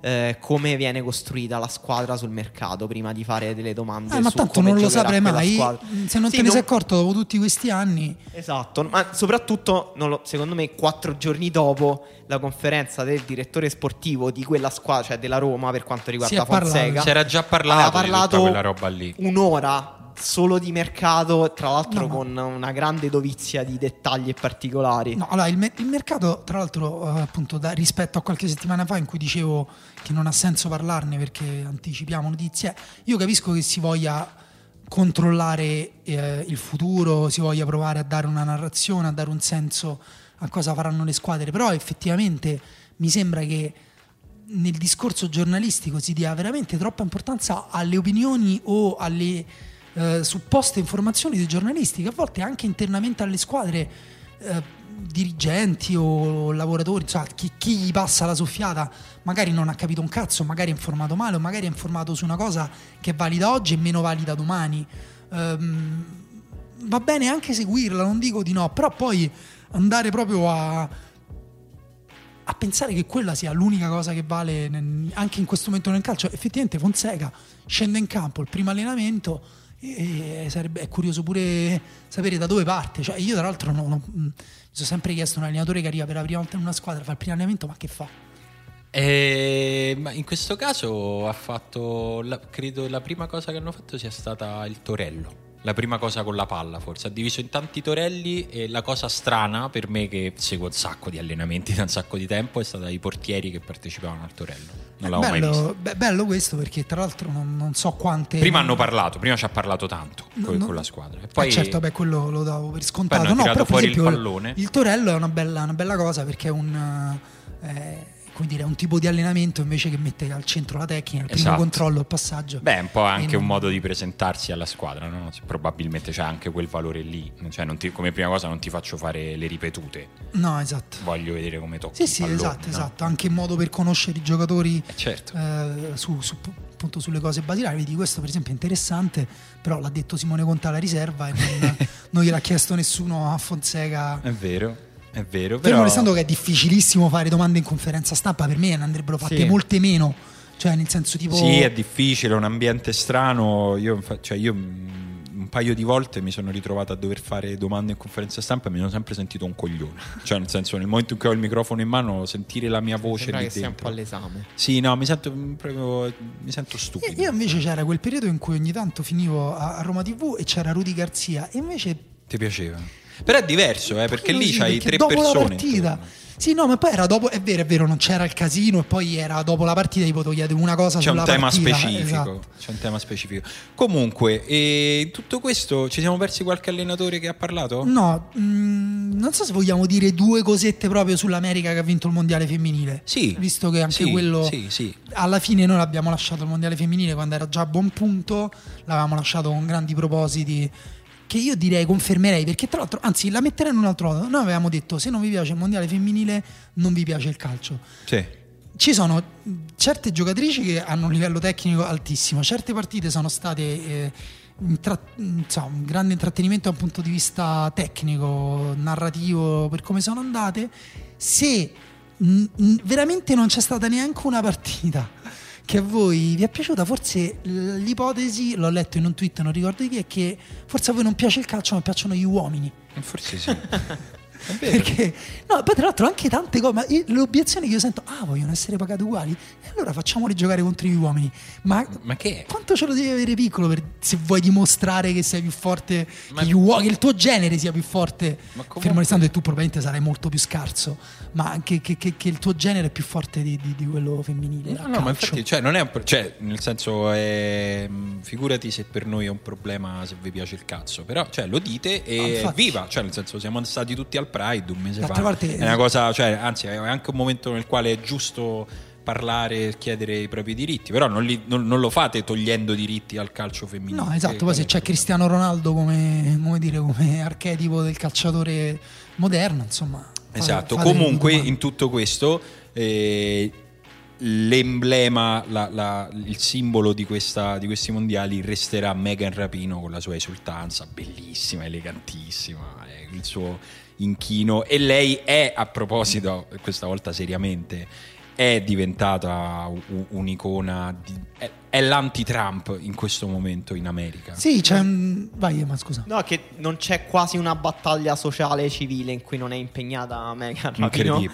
Fa un po' impressione in un mondo del calcio che invece è fondamentalmente basato sull'idea del tabù e della comunicazione State solo in senso zitto, difensivo sì, e, o per, per proteggersi eh, Megan Rapino poi alla fine del mondiale ha detto è stato difficile vincere questo mondiale, ma è stato soprattutto vincerlo con tutte le difficoltà e tutte le battaglie che noi portiamo avanti.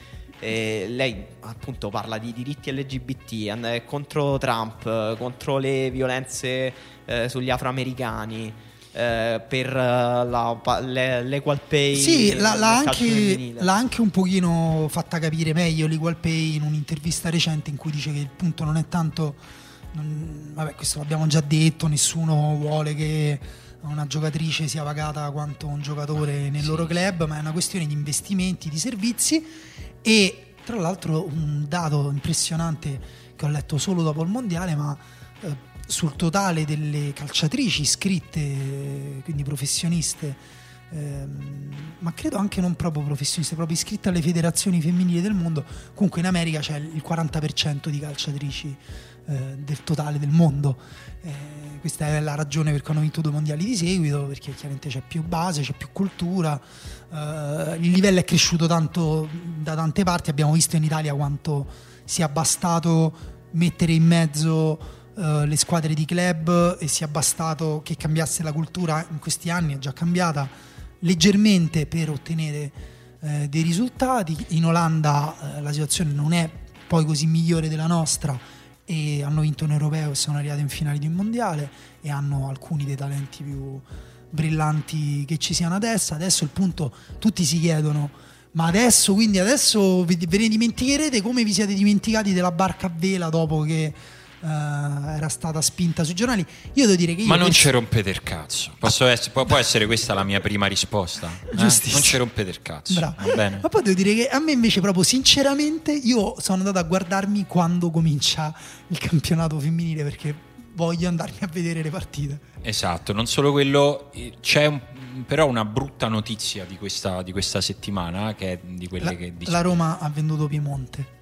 No, non lo so, non, non penso. No, è che l'Atalanta Mozzanica, che è la Ah, sì, squadra è vero. femminile dell'Atalanta, ha annunciato che molto probabilmente non si iscriverà al prossimo campionato perché ha lasciato capire in modo piuttosto chiaro che non c'è un investimento, l'investimento minimo necessario da parte dell'Atalanta. Sì, tra l'altro non so bene come si sposa questa cosa perché in realtà è un obbligo delle squadre di Serie A avere il settore femminile, quindi non so bene come possa Eh, finire. adesso, adesso È la ragione per cui il Milan ha comprato il Brescia e si capirà, si capirà, però insomma la presidentessa dell'Atalanta della Mozzanica ha fatto capire che non ci sono le condizioni per andare avanti. E devo dire è proprio un brutto segnale doppio, doppiamente brutto perché arriva dopo questi mondiali nei quali ci siamo tutti fomentati, nei quali tutti diciamo dai sì cazzo il professionismo e anche nell'anno in cui l'Atalanta maschile va in Champions League, aumentano i ricavi, è proprio brutto, brutto segnale. Sì, sì, appunto, alcuni anzi hanno anche detto non sarà forse per andare in Champions League, certo perché mo adesso il costo della No, squadra femminile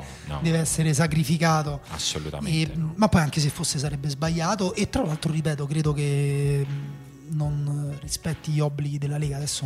Non lo so, ci- so ti dico bene. la verità, da questo punto di vista non lo so perché per esempio la Lazio, il Napoli non hanno una squadra. La Lazio credo abbia una squadra Non in, in Serie A. B. No, vabbè, ho capito, però ce la devi avere, poi devi fare il tuo Non lo percorso. so, sì, sì, non- a livello di obbligo non so, non lo so. Ci- mi, comunque mi credo preparerò nel, di nel più. giro di tot anni devono comunque avere un, un settore, devono fare Credo che debbano avere un settore giovanile d'obbligo femminile, però ecco ci informeremo meglio per Sì, la prossima ve la- volta. ve la Non vuoi raccontiamo informarti in meglio. questo istante sbagliando tutto come, Com- come piace fare a come noi. piace Ma noi? sì, dai. No, comunque a proposito di Atalanta, ho letto che l'Atalanta ha chiesto di poter giocare le sue partite di Champions League a San Siro e Che, prima che lo de- mentre lo demoliscono. Mentre lo demoliscono, o- è di oggi la notizia che Milan e Inter hanno pre- presentato un progetto congiunto per costruire un nuovo stadio accanto da 60.000 posti, che sembrano un po' pochi per due squadre che di media ne fanno 50.000, mentre continuano a fare stagioni deludenti. Quindi immaginati. No, l'Inter tra l'altro lo riempiva San Siro Sì, sì. abbastanza, però non so se appunto anche San Siro magari non era più o meno 60.000. No, no, San Siro ne sfiora gli 80. Era come capienza. È...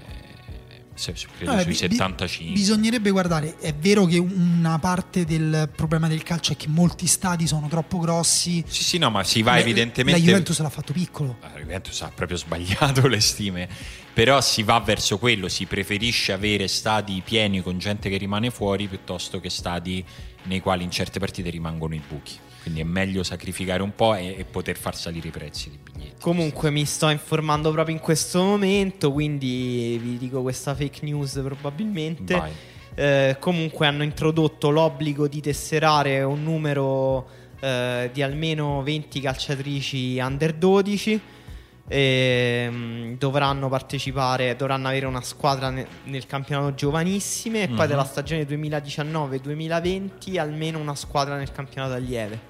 Cioè da quest'anno. Sì, Ok. E vabbè, ci, ci si sta arrivando, ci si sta arrivando per gradi, quindi l'Atalanta non sarebbe obbligata a- ad, avere, ad avere quella squadra, sarebbe però un peccato. Un, gra- un grande peccato, un segnale di grande controtendenza. Sì, è vero che l'Atalanta aveva presentato pochi giorni prima le proprie maglie con dei post sui social in cui le maglie erano indossate da delle modelle, Ah. le maglie della squadra maschile. Ah, me la sono persa. Era un po' già quello era un messaggio un po' Me la sono persa. strano E- come il messaggio strano. Cioè, ci sono una serie di cose che secondo me vedremo cambiare e che a molti non, non piacerà. Io sono sempre rimasto stupito dalle hostess donna, eh, ragazze, negli stadi durante le partite di calcio, Pieno. ferme lì a darti il braccialetto, Sì, a- sì, sì, ad aprirti la porta, quelle poche volte che... Pieno in tutti Visto- gli stadi.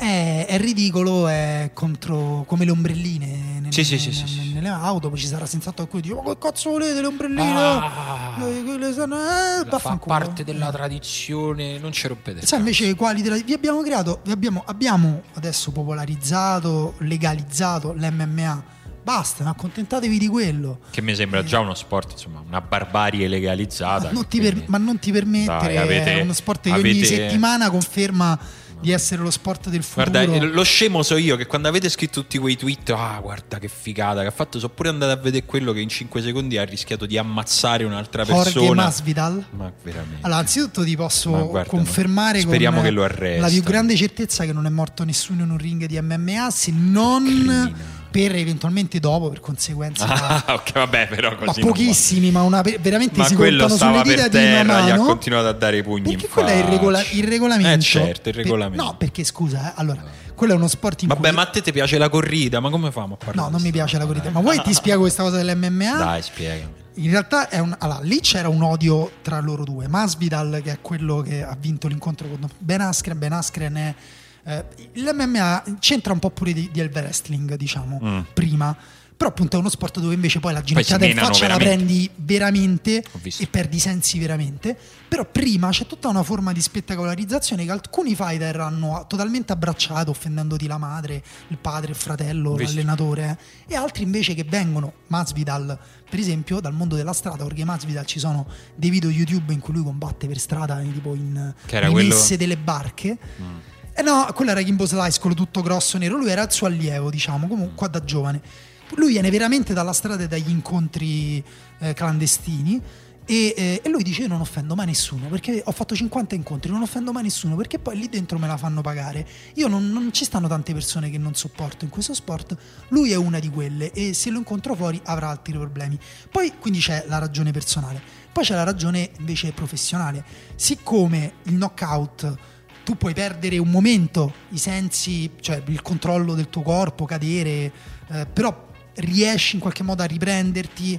Sono fighter mezzi svenuti che si aggrappano alle gambe, riescono a, a non prendere altri colpi e a rivenire nell'incontro e poi a vincerlo. Sai quanti ne abbiamo visti? Chiaramente Sono non- d'accordissimo. Non c'è una grande politica delle concussion, come dire, come la cosa più a cui stare più attenti al mondo. Però funziona. Quindi quei colpi vanno dati finché l'arbitro non si inserisce. L'arbitro ha dei tempi di reazione umani, quindi lì è arrivato un attimo tardi. Spero che chiudano questo sport domani. Eh beh, non Questa succederà, mia- eh, speriamo. non succederà. Spe- ah, beh, io fammi continuare a sperarlo. No, ma Eh, figurati, figurati. tanto Mi dispiace, no, mi, mi- dispiace per tutti quelli che ci lavorano e ci campano perché evidentemente c'è Poche persone comunque, quindi in No. Italia soprattutto è uno No, sport... figurati. Mi, mi dispiace proprio che- sempre augurarmi cose che possano avere ripercussioni sulla vita delle, delle persone e delle famiglie, però lo trovo proprio. Ma i- non, non riesco a sostenerlo proprio. Guarda, mi, fa male guardare. A livello, quello lo capisco, è una cosa che Emanuele, per esempio, si è assuefatto nel giro di tempo, però non, non è, non- Emanuele non era un grande. Per esempio, Emanuele, dici te invece come ti sei appor- approccio, perché io ormai sono fuori alla da cosa di Masvidal. No, la, la- la violenza nell'MMA. No, io sono abbastanza sensibile alla violenza, devo dire. Tutti, è naturale. Se guardi un incontro di Eh. MMA senza averlo guardato prima e non provi nulla, sei un mostro. No, Questo- ma io sono il genere di persona che ha guardato Chernobyl per i primi 13 minuti e poi ha smesso perché non poteva sopportare vedere le persone squagliarsi la faccia mentre camminavano. Però è bellissimo. No? Non, Beh. è be- non, non voglio rivivere io davvero il dramma di Chernobyl, non vedo perché dovrei farlo. Cioè, l'ho scampato, grazie.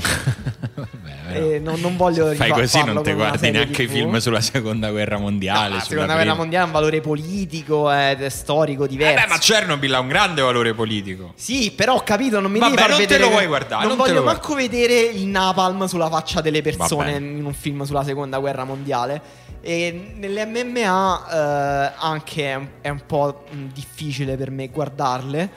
Eh, però allo stesso tempo il fatto che sia dentro un ring con un regolamento, con un codice anche di rispetto fra i due, rende quella violenza, eh, come dire, la, la sacralizza in qualche modo. Non Sì. vorrei esagerare, però. Da una parte, secondo me, appunto la ritualizza più che la sacralizza, perché effettivamente. Eh, La ritualizza per forza. Cioè Sì, sì, che- ma nel senso ne- mh, anche in maniera proprio laica, anche solo il fatto che sia così codificata, secondo me non, cioè, secondo me non è una celebrazione della violenza.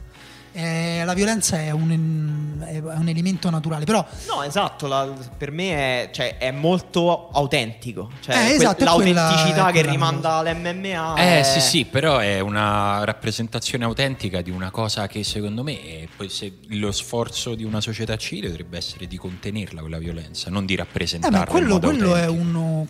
Gli sport da combattimento sono uno dei metodi in cui eh, così come il duello. Gli sport da combattimento vengono dal, più dal duello che da, da, dalle discipline sportive eh, reali de, delle Olimpiadi, almeno quelli moderni.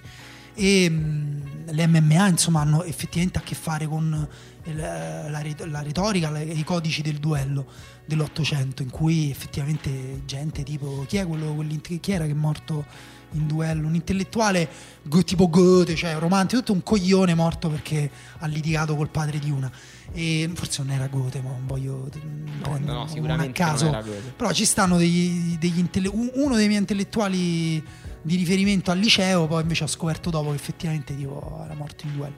E, mh, però ecco, da una parte c'è la codificazione de- della violenza, dall'altra è l'MMA uno sport che crea oggettivamente meno danni uh, del pugilato dove insomma, il numero di colpi è molto superiore, il danno magari può essere di impatto superiore il singolo danno, però a lungo andare, diciamo, mh, sì, sembra verosimile che sia. Non mi, però è un discorso. Non mi convincerai. In realtà è un discorso anche interno all'MMA perché eh, ci sono studi e si sta arrivando appunto anche al punto da, da, decidere che cosa vogliamo fare se scopriamo che questo sport crea dei 45 anni con problemi al cervello. Eh no, perché mi, ci mi sono fa piacere che, se, che, ci sia, che, che sia anche chiesto. No, no, è una cosa. I, tutti, guarda, tutti i giornalisti che leggo io. Eh, migliori e sono forse i migliori scrittori di sport che io conosco adesso americani sono scrivono di MMA sono ogni volta che parlano di MMA, di cose più forti, eh, ogni volta parlano della violenza, si interrogano su che senso ha, si interrogano su... Eh, quindi è, è, per me è proprio quello il motivo invece per cui guardarlo, non per per una cosa fino a se stessa, oh che bella la violenza, ma proprio per... Eh, non lo so, io per, non, non, riesco è una, doma- è una domanda. Non riesco a rapportarmi con l'idea di una violenza che non esisterebbe se non fosse per uno spettacolo. No, ma esisterebbe senz'altro. Invece questo è un altro, questo è un altro punto no, di quella vista. Lì, quella lì che guardi succede, cioè quelle, quelle due persone creano quella violenza perché, ci, perché per, per, per darla a te eh, però per esempio Masvidal la violenza la faceva per, per eh, guadagnare pochi soldi eh, so, eh, a Miami. Eh, vabbè, ma tu dovresti, come società dovresti lavorare per cercare di evitargli anche quell'altra, non pagargli, dargli ancora più soldi per farla però, una però qui è super, qui, mentre lì non c'erano, che ne so, lì non c'erano le categorie di peso, non c'era un ring, non c'era un arbitro, eh, sì, non sì, c'era sì. le riprese. Qui, ci, qui combatti per 5 minuti, poi altri 5 sì, minuti, poi ma è finita. Il rimedio al fatto che la gente ha, ha, ha, violenza per strada non può essere ti do ancora più soldi per farla, per farla no, vedere a tutto il mondo. Cioè, nel senso, per me non, è, non sarà mai quello. No, ma, ma questo cose, è il mio le problema. Le cose sono totalmente scisse, secondo me. Cioè, la violenza delle persone per strada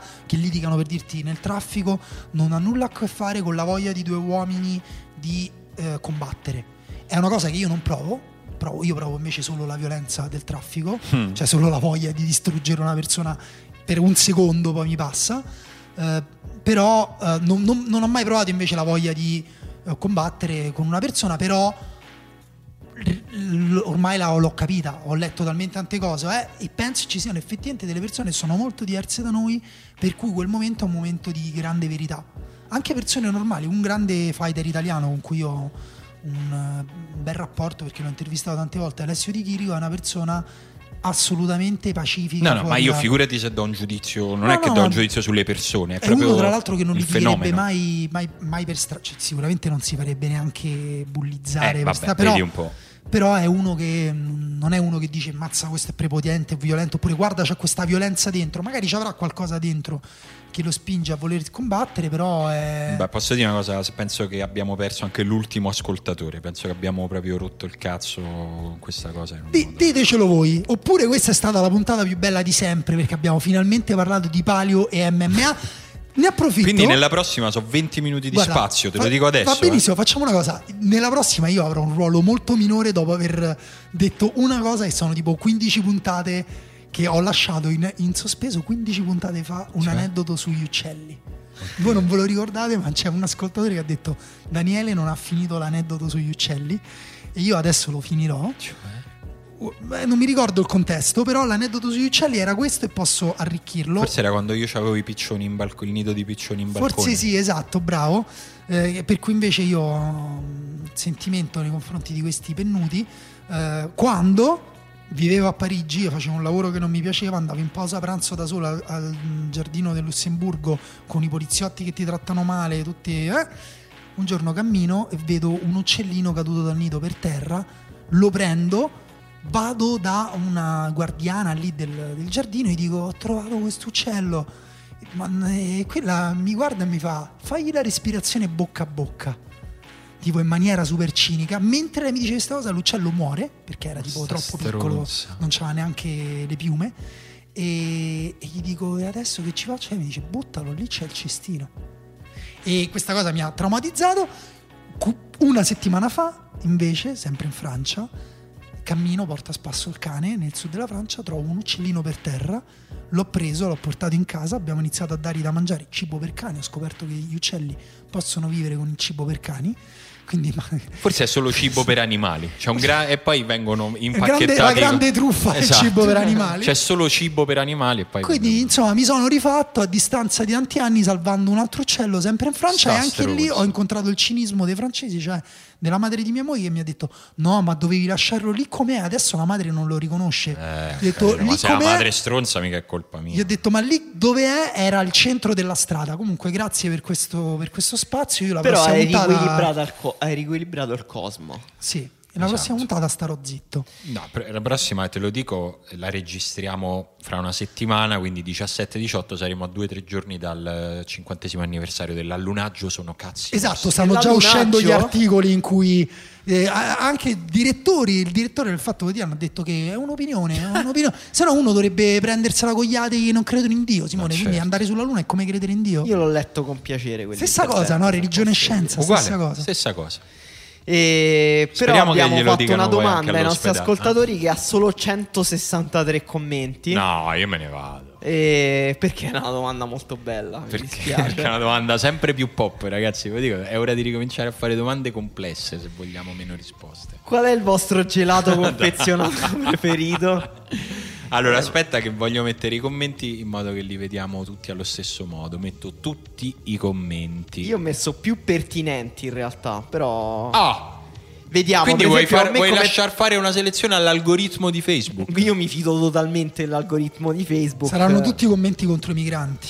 Eh sì. Io sono a Facebook Pro, se non lo sai, dove mi fanno anche le analisi del sangue. Che c'hai come compleanno. primo commento? Eh, Andrea Pereira che dice la bomboniera è il Tony Cross dei gelati. Eh, mi piacciono molto queste comparazioni eh, gelato calciatori, tanto che mi sono pentito di non avervi fatto la domanda paragonate i gelati confezionati dei calciatori.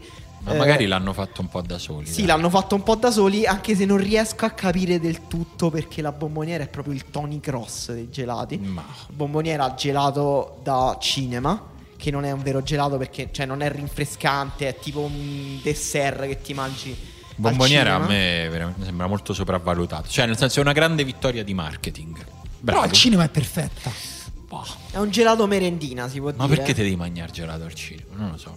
Ehm, Liber Nitro Bandicoot dice: Raga, il solero al mango è praticamente il Lamberto Zauli dei gelati, sottovalutato ed incompreso, magico e simile agli amori estivi. Ci sta, il solero al mango è buono. Però è ancora in attività il solero al mango, credo. Mi sa di sì. È scomparso. No, è mi sa- una No, no, no, no, c'è, c'è, c'è. Mi sa che Però esiste. il mango è buono. Il mango è una delle cose che ho scoperto da grande. Cioè, sono pochi anni che il mango mi piace tanto. Ed è buono, proprio buono. Io non, non ho sempre diffidato del mango perché è come Mango il cantante che proprio mi... Che però è morto, quindi adesso Eh, forse la puoi rispetto, superare. Davvero è morto? Sì, Eh, è sì, morto, sì. è morto lui, tutta la sua famiglia, tra l'altro. Sì, una Una tragedia. storia tremenda. Che tristezza. Gian Zlatan Cedolin dice il Solero Shots, un mesutto zill dei gelati. Freschezza e magia quando lo prendi e inizi ad assaporarlo. L'incompletezza finale di aver speso 2 euro e avere ancora fame. Beh, se ti vuoi saziare col Solero, caro Gian Zlatan. No, poi col Solero Shots, che è chiaramente una cosa fatta per gente che la scambia per granuli di cocaina e poi Sì, a metterselo esatto. nel naso. Sembra il mangime per i pesci. È Comunque per va- quando non puoi pippare. Forse, forse va sniffato. Boh. Vedendolo così. Gian prova a sniffarlo e vediamo se poi hai ancora fame. Ma Allora, c'è- se qualcuno ha provato a farlo e magari ci dice ragazzi è una svolta Una totale. Oppure qualcuno che è al pronto soccorso. Eh, c'è Tommaso Naccari. Giusto? Naccari, credo. Eh no, l'ultima volta ho detto Naccari e poi ho letto che, che si è lamentato perché non mi avete corretto. Quindi Naccari. Naccari, Naccari. Eh no, io ho detto Naccari l'ultima volta. Vabbè, Tommaso. Eh? Facci sapere come Na- ti chiami. Naccari, Naccari. Naccari, sei francese. Eh, Winner Taco, ovviamente, chi dice che un maxi bon più piccolo non si merita il caramello. Bravo. Io- innanzitutto il, il winner taco al Maxi Bon non gli allaccia le scarpe, gli pulisce la suola dopo che ha calpestato la merda. No, il Winner Taco al Maxi Bon eh, lo, lo rimette in soffitta e lo lascia lì a scherzando, il prendere polvere Bon- con Stefano Accorsi. Il Maxi Bon è perfetto. No. Non si può fare Non un gelato vero, migliore del Maxi. Bon. Io il Winner Taco l'ho mangiato, Tommaso, qualunque sia l'accento del tuo cognome, l'ho mangiato mentre iniziavamo a registrare. Se tu risenti l'inizio della puntata, io all'inizio ti dico episodio 90 perché stavo finendo l'ultimo morso. Allora, anzitutto, se voi siete dei fan di Winner Taco, dovete tutti ringraziare Daniele Tinti, comico che ha anche un podcast di calcio di cui non ricordo il nome perché non voglio fargli pubblicità. Io ci sono pure andato. che che rate, che anni fa ha fatto una battaglia social per far tornare Winner Taco e poi è stato inserito nella campagna marketing. Sì, poi si è fatto sfruttare, ha guadagnato pochissimo Ah, e ha fatto da rampa di lancio al Winner Taco. eh, Quindi ringrazia almeno, almeno la gloria popolare del sapevo. Winner Taco. Io leggo comunque gente che giustamente cita la coppa del nonno. E Eh, sì. Giulia che dice che da bambini ti dava quel senso di gelato da adulti perché c'era il caffè. Vero, io la mangio, la faccio squagliare un pochino finché diventa quella sostanza che è tra il solido e il liquido. e Ah, la sì, sì, mangio sì, sì, sì. A giro. Si beve, si beve la coppa del In nonno. realtà non, non- non mi piacciono tutti quei gelati che tentano di arrivare al gelato ehm, artifi- artigianale, scusate. La coppa del nonno mi sembra un po' un wannabe gelato artigianale. Zero. Però Zero. esiste da Mentre- prima. Zero, è super chimica. è Esiste le- da prima della è super moda. chimica, però c'ha quella forma un po' tipo mi mangio questo che è più No, discreto. no. Invece Sebastiano dice molti scrivono Winner Taco, ma bisogna ammettere che il Magnum Caramel e Nuts era di un altro spessore proprio fisico vedendo la foto del caramel Sì, e nuts. strano, senso, io è una sono- supposta di caramello e cioccolato. Io sono contro i gelati a stick come questo qua, tranne per il Mars gelato che è un altro prodotto abbastanza perfetto.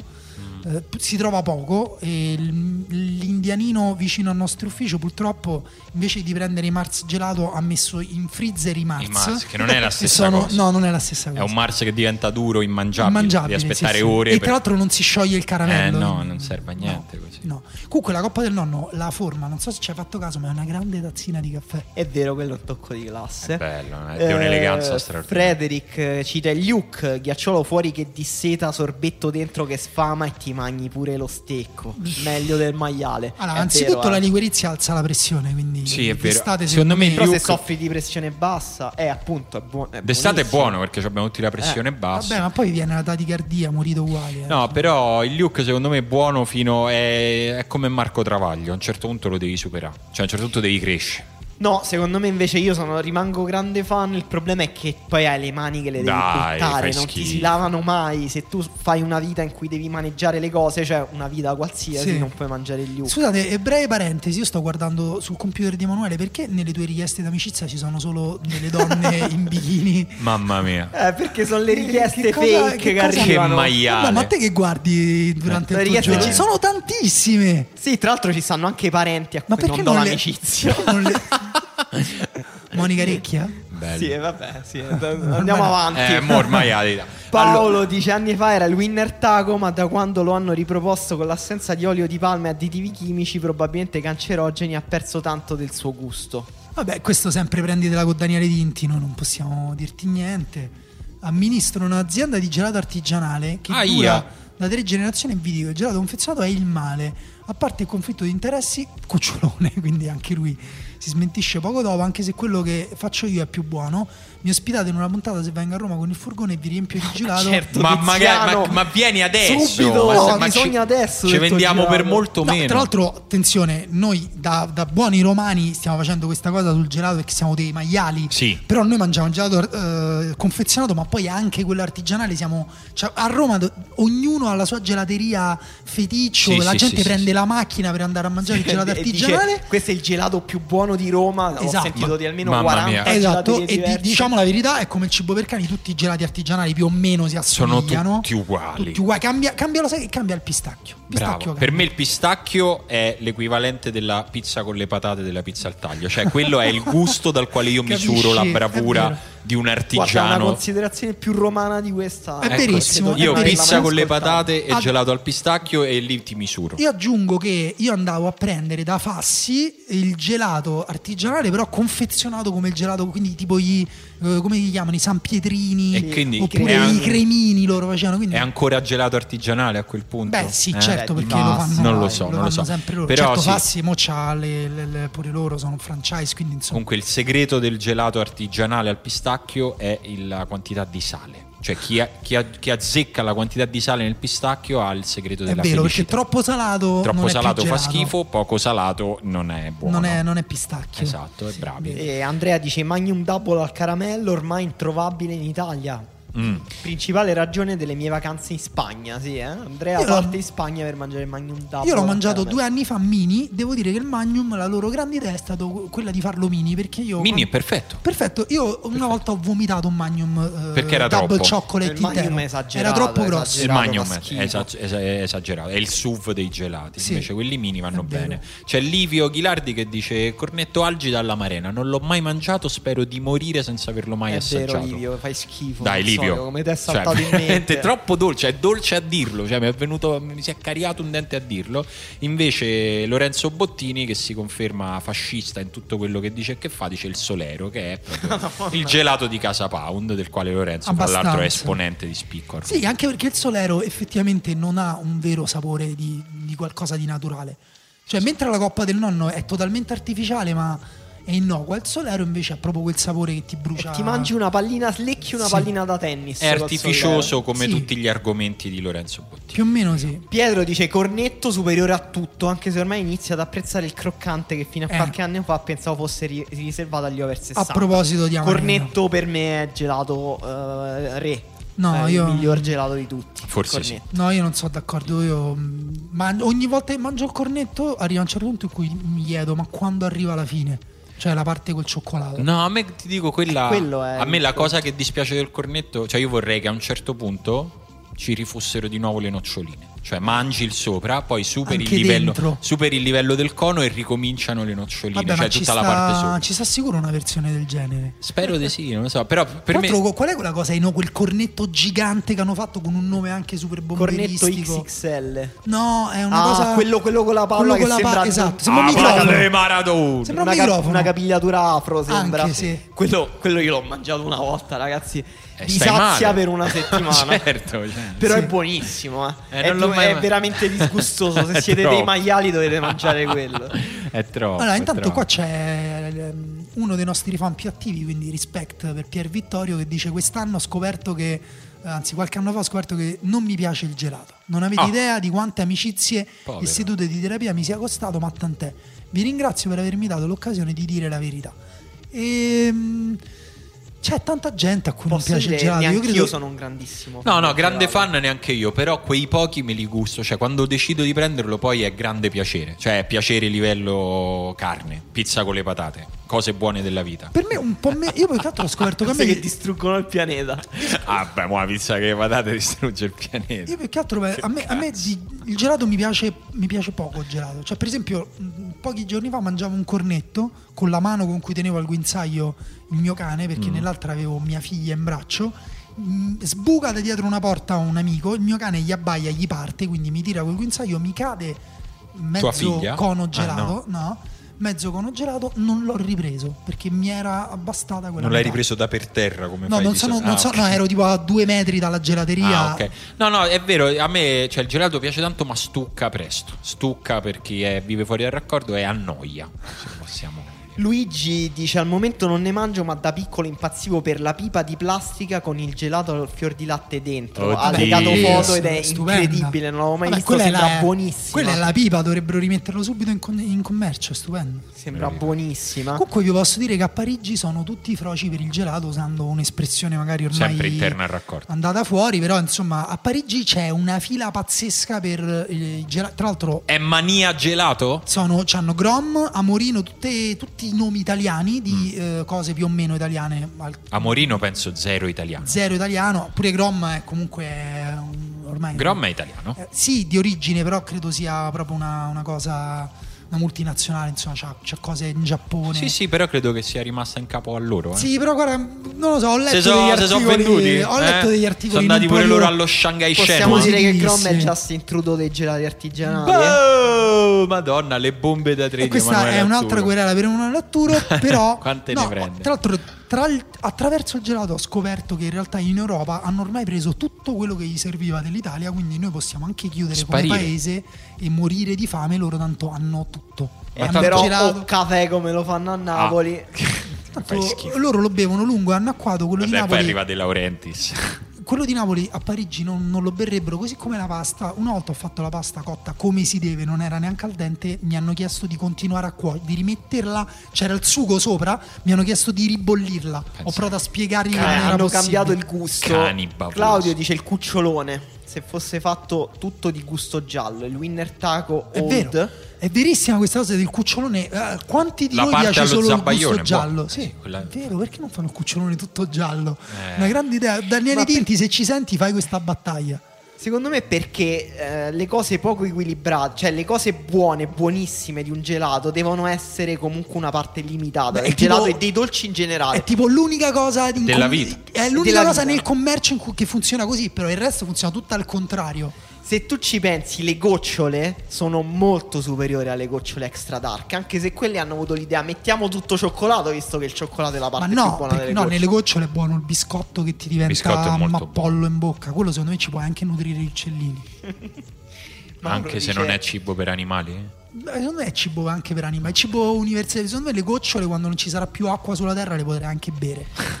C'era il cornetto algida al cappuccino tempo fa, non so se lo fanno ancora, non Mm. lo so. Paolo dice Maxi Bon, poi cornetto No, classico, troppi- Maxi Cono Motta alla Marena. No, No, no, troppi proprio. pochi Maxi Bon. Che alla Qual è l'Andrea no. Pirlo del gelato?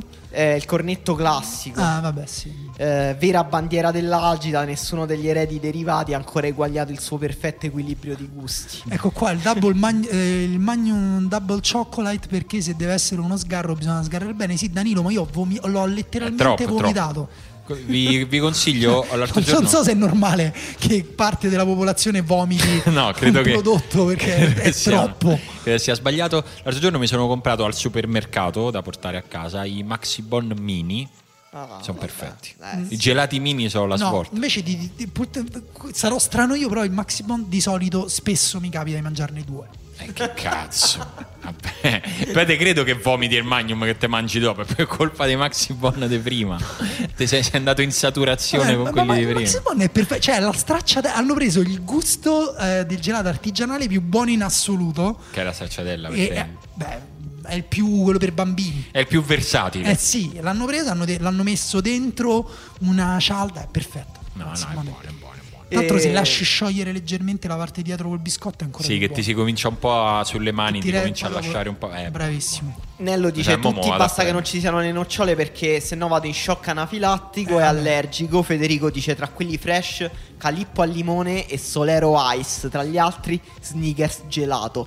Beh, bello lo sneakers gelato come il marzo Buono, io ho la gelateria artigianale che adesso fa anche i ghiaccioli e fa- mi fa un ghiacciolo eh, menta e lime, che è tipo una delle tre cose più buone eh, che puoi mangiare d'estate. Eh, il calippo e i ghiaccioli in generale, secondo me è un po'. A parte che mi vergogno a mangiarlo il calippo, credo che sia il principale problema per cui Eh. le loro vendite si sono abbassate. Esatto, esatto, un gelato che è un bocchino ambulante e ti mette in imbarazzo. Esatto. Eh, John dice il cucciolone Rolling Bomb San Montana. No, ecco, quello lui ha messo la foto. Io gli ho anche risposto col mio account privato. Stavo per rispondere io con quello della riserva. Ma è uguale. Però in realtà quel gelato lì si chiama Cookie Snack ed è un grande classico perché quando io ero piccolo mi sembrava gigante. Lo prendeva mia sorella ed era tipo iper pesante che c'ha sto biscotto spessissimo che è un casino.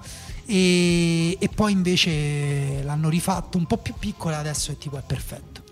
Vabbè, credo che siamo arrivati a un eh, repertorio abbastanza c'è vario il di gelati. mandorle. Eh, il croccante è un grande gelato, ve lo riconosciamo. Bah! Ma insomma, Ercalippo, Cucciolone, Fior di Fragola. Fior di Fragola è Buono. anche uno dei miei gelati preferiti, devo Sì, dire. anche se pure quello ti vergogno un po' perché sembri Non mangio, piccolo. non mangio la fragola da vent'anni, non so più com'è il sapore. No, neanche, no, proprio la- neanche quella vera. E sono allergico. Ah, Quindi beh, proprio non so, non so più di che sa. la- Però non c'è della fragola nel fior di fragola. in realtà, Quindi mo- probabilmente me lo potrei mangiare. Vabbè, senti, eh, forse la chiudiamo. Mi sa che Sì. siamo andati un po' lunghi oggi, ragazzi. pochino. Vabbè, Eh? la, pro- la prossima settimana potremo parlare finalmente della vincitrice della Coppa d'Africa. È vero, è vero. E dell'allunaggio. Ah, c'ho tutta una serie di 25-30 storie. minuti sull'allunaggio. No, meno, mi basta meno, mi basta meno. E voi ricordatevi sempre che esiste una grande casa che si chiama Fenomeno, nella quale ci stanno un sacco di Punto- podcast. Eh, punto EU. Eh, eh, Power by Spreaker, eh, dove ci stanno un sacco di altri podcast, anche di sport noiosi come il basket, ma se siete fra quelli a cui piace il basket c'è un podcast che si chiama Passi, fatto da persone discutibili. Al- u- una su tre è discutibile. Poi a seconda di tu ne scegli una e ne No, scegli ok, un'altra. ok. Ah, tu ne scegli due addirittura su tre. Sì, vabbè, no- mo non voglio stare qui a fare i nomi, però diciamo che Marco Dottavi è una brava persona, mettiamola così. E, mm, e che voi, come al solito, eh, ricordatevi che, che potete condividere questo podcast sui vostri social, mandarlo alla gente, lasciarci le recensioni che non lo fate più. Cioè, fa- ogni tanto fate un po' la fanbase. Eh, non fa, cioè, mo non famo che siamo diventati amici, perché non lo siamo, altrimenti usciremmo insieme. Voi siete ascoltatori, fate le cose da ascoltatori. Ci sentiamo la settimana prossima. Ciao. Ciao.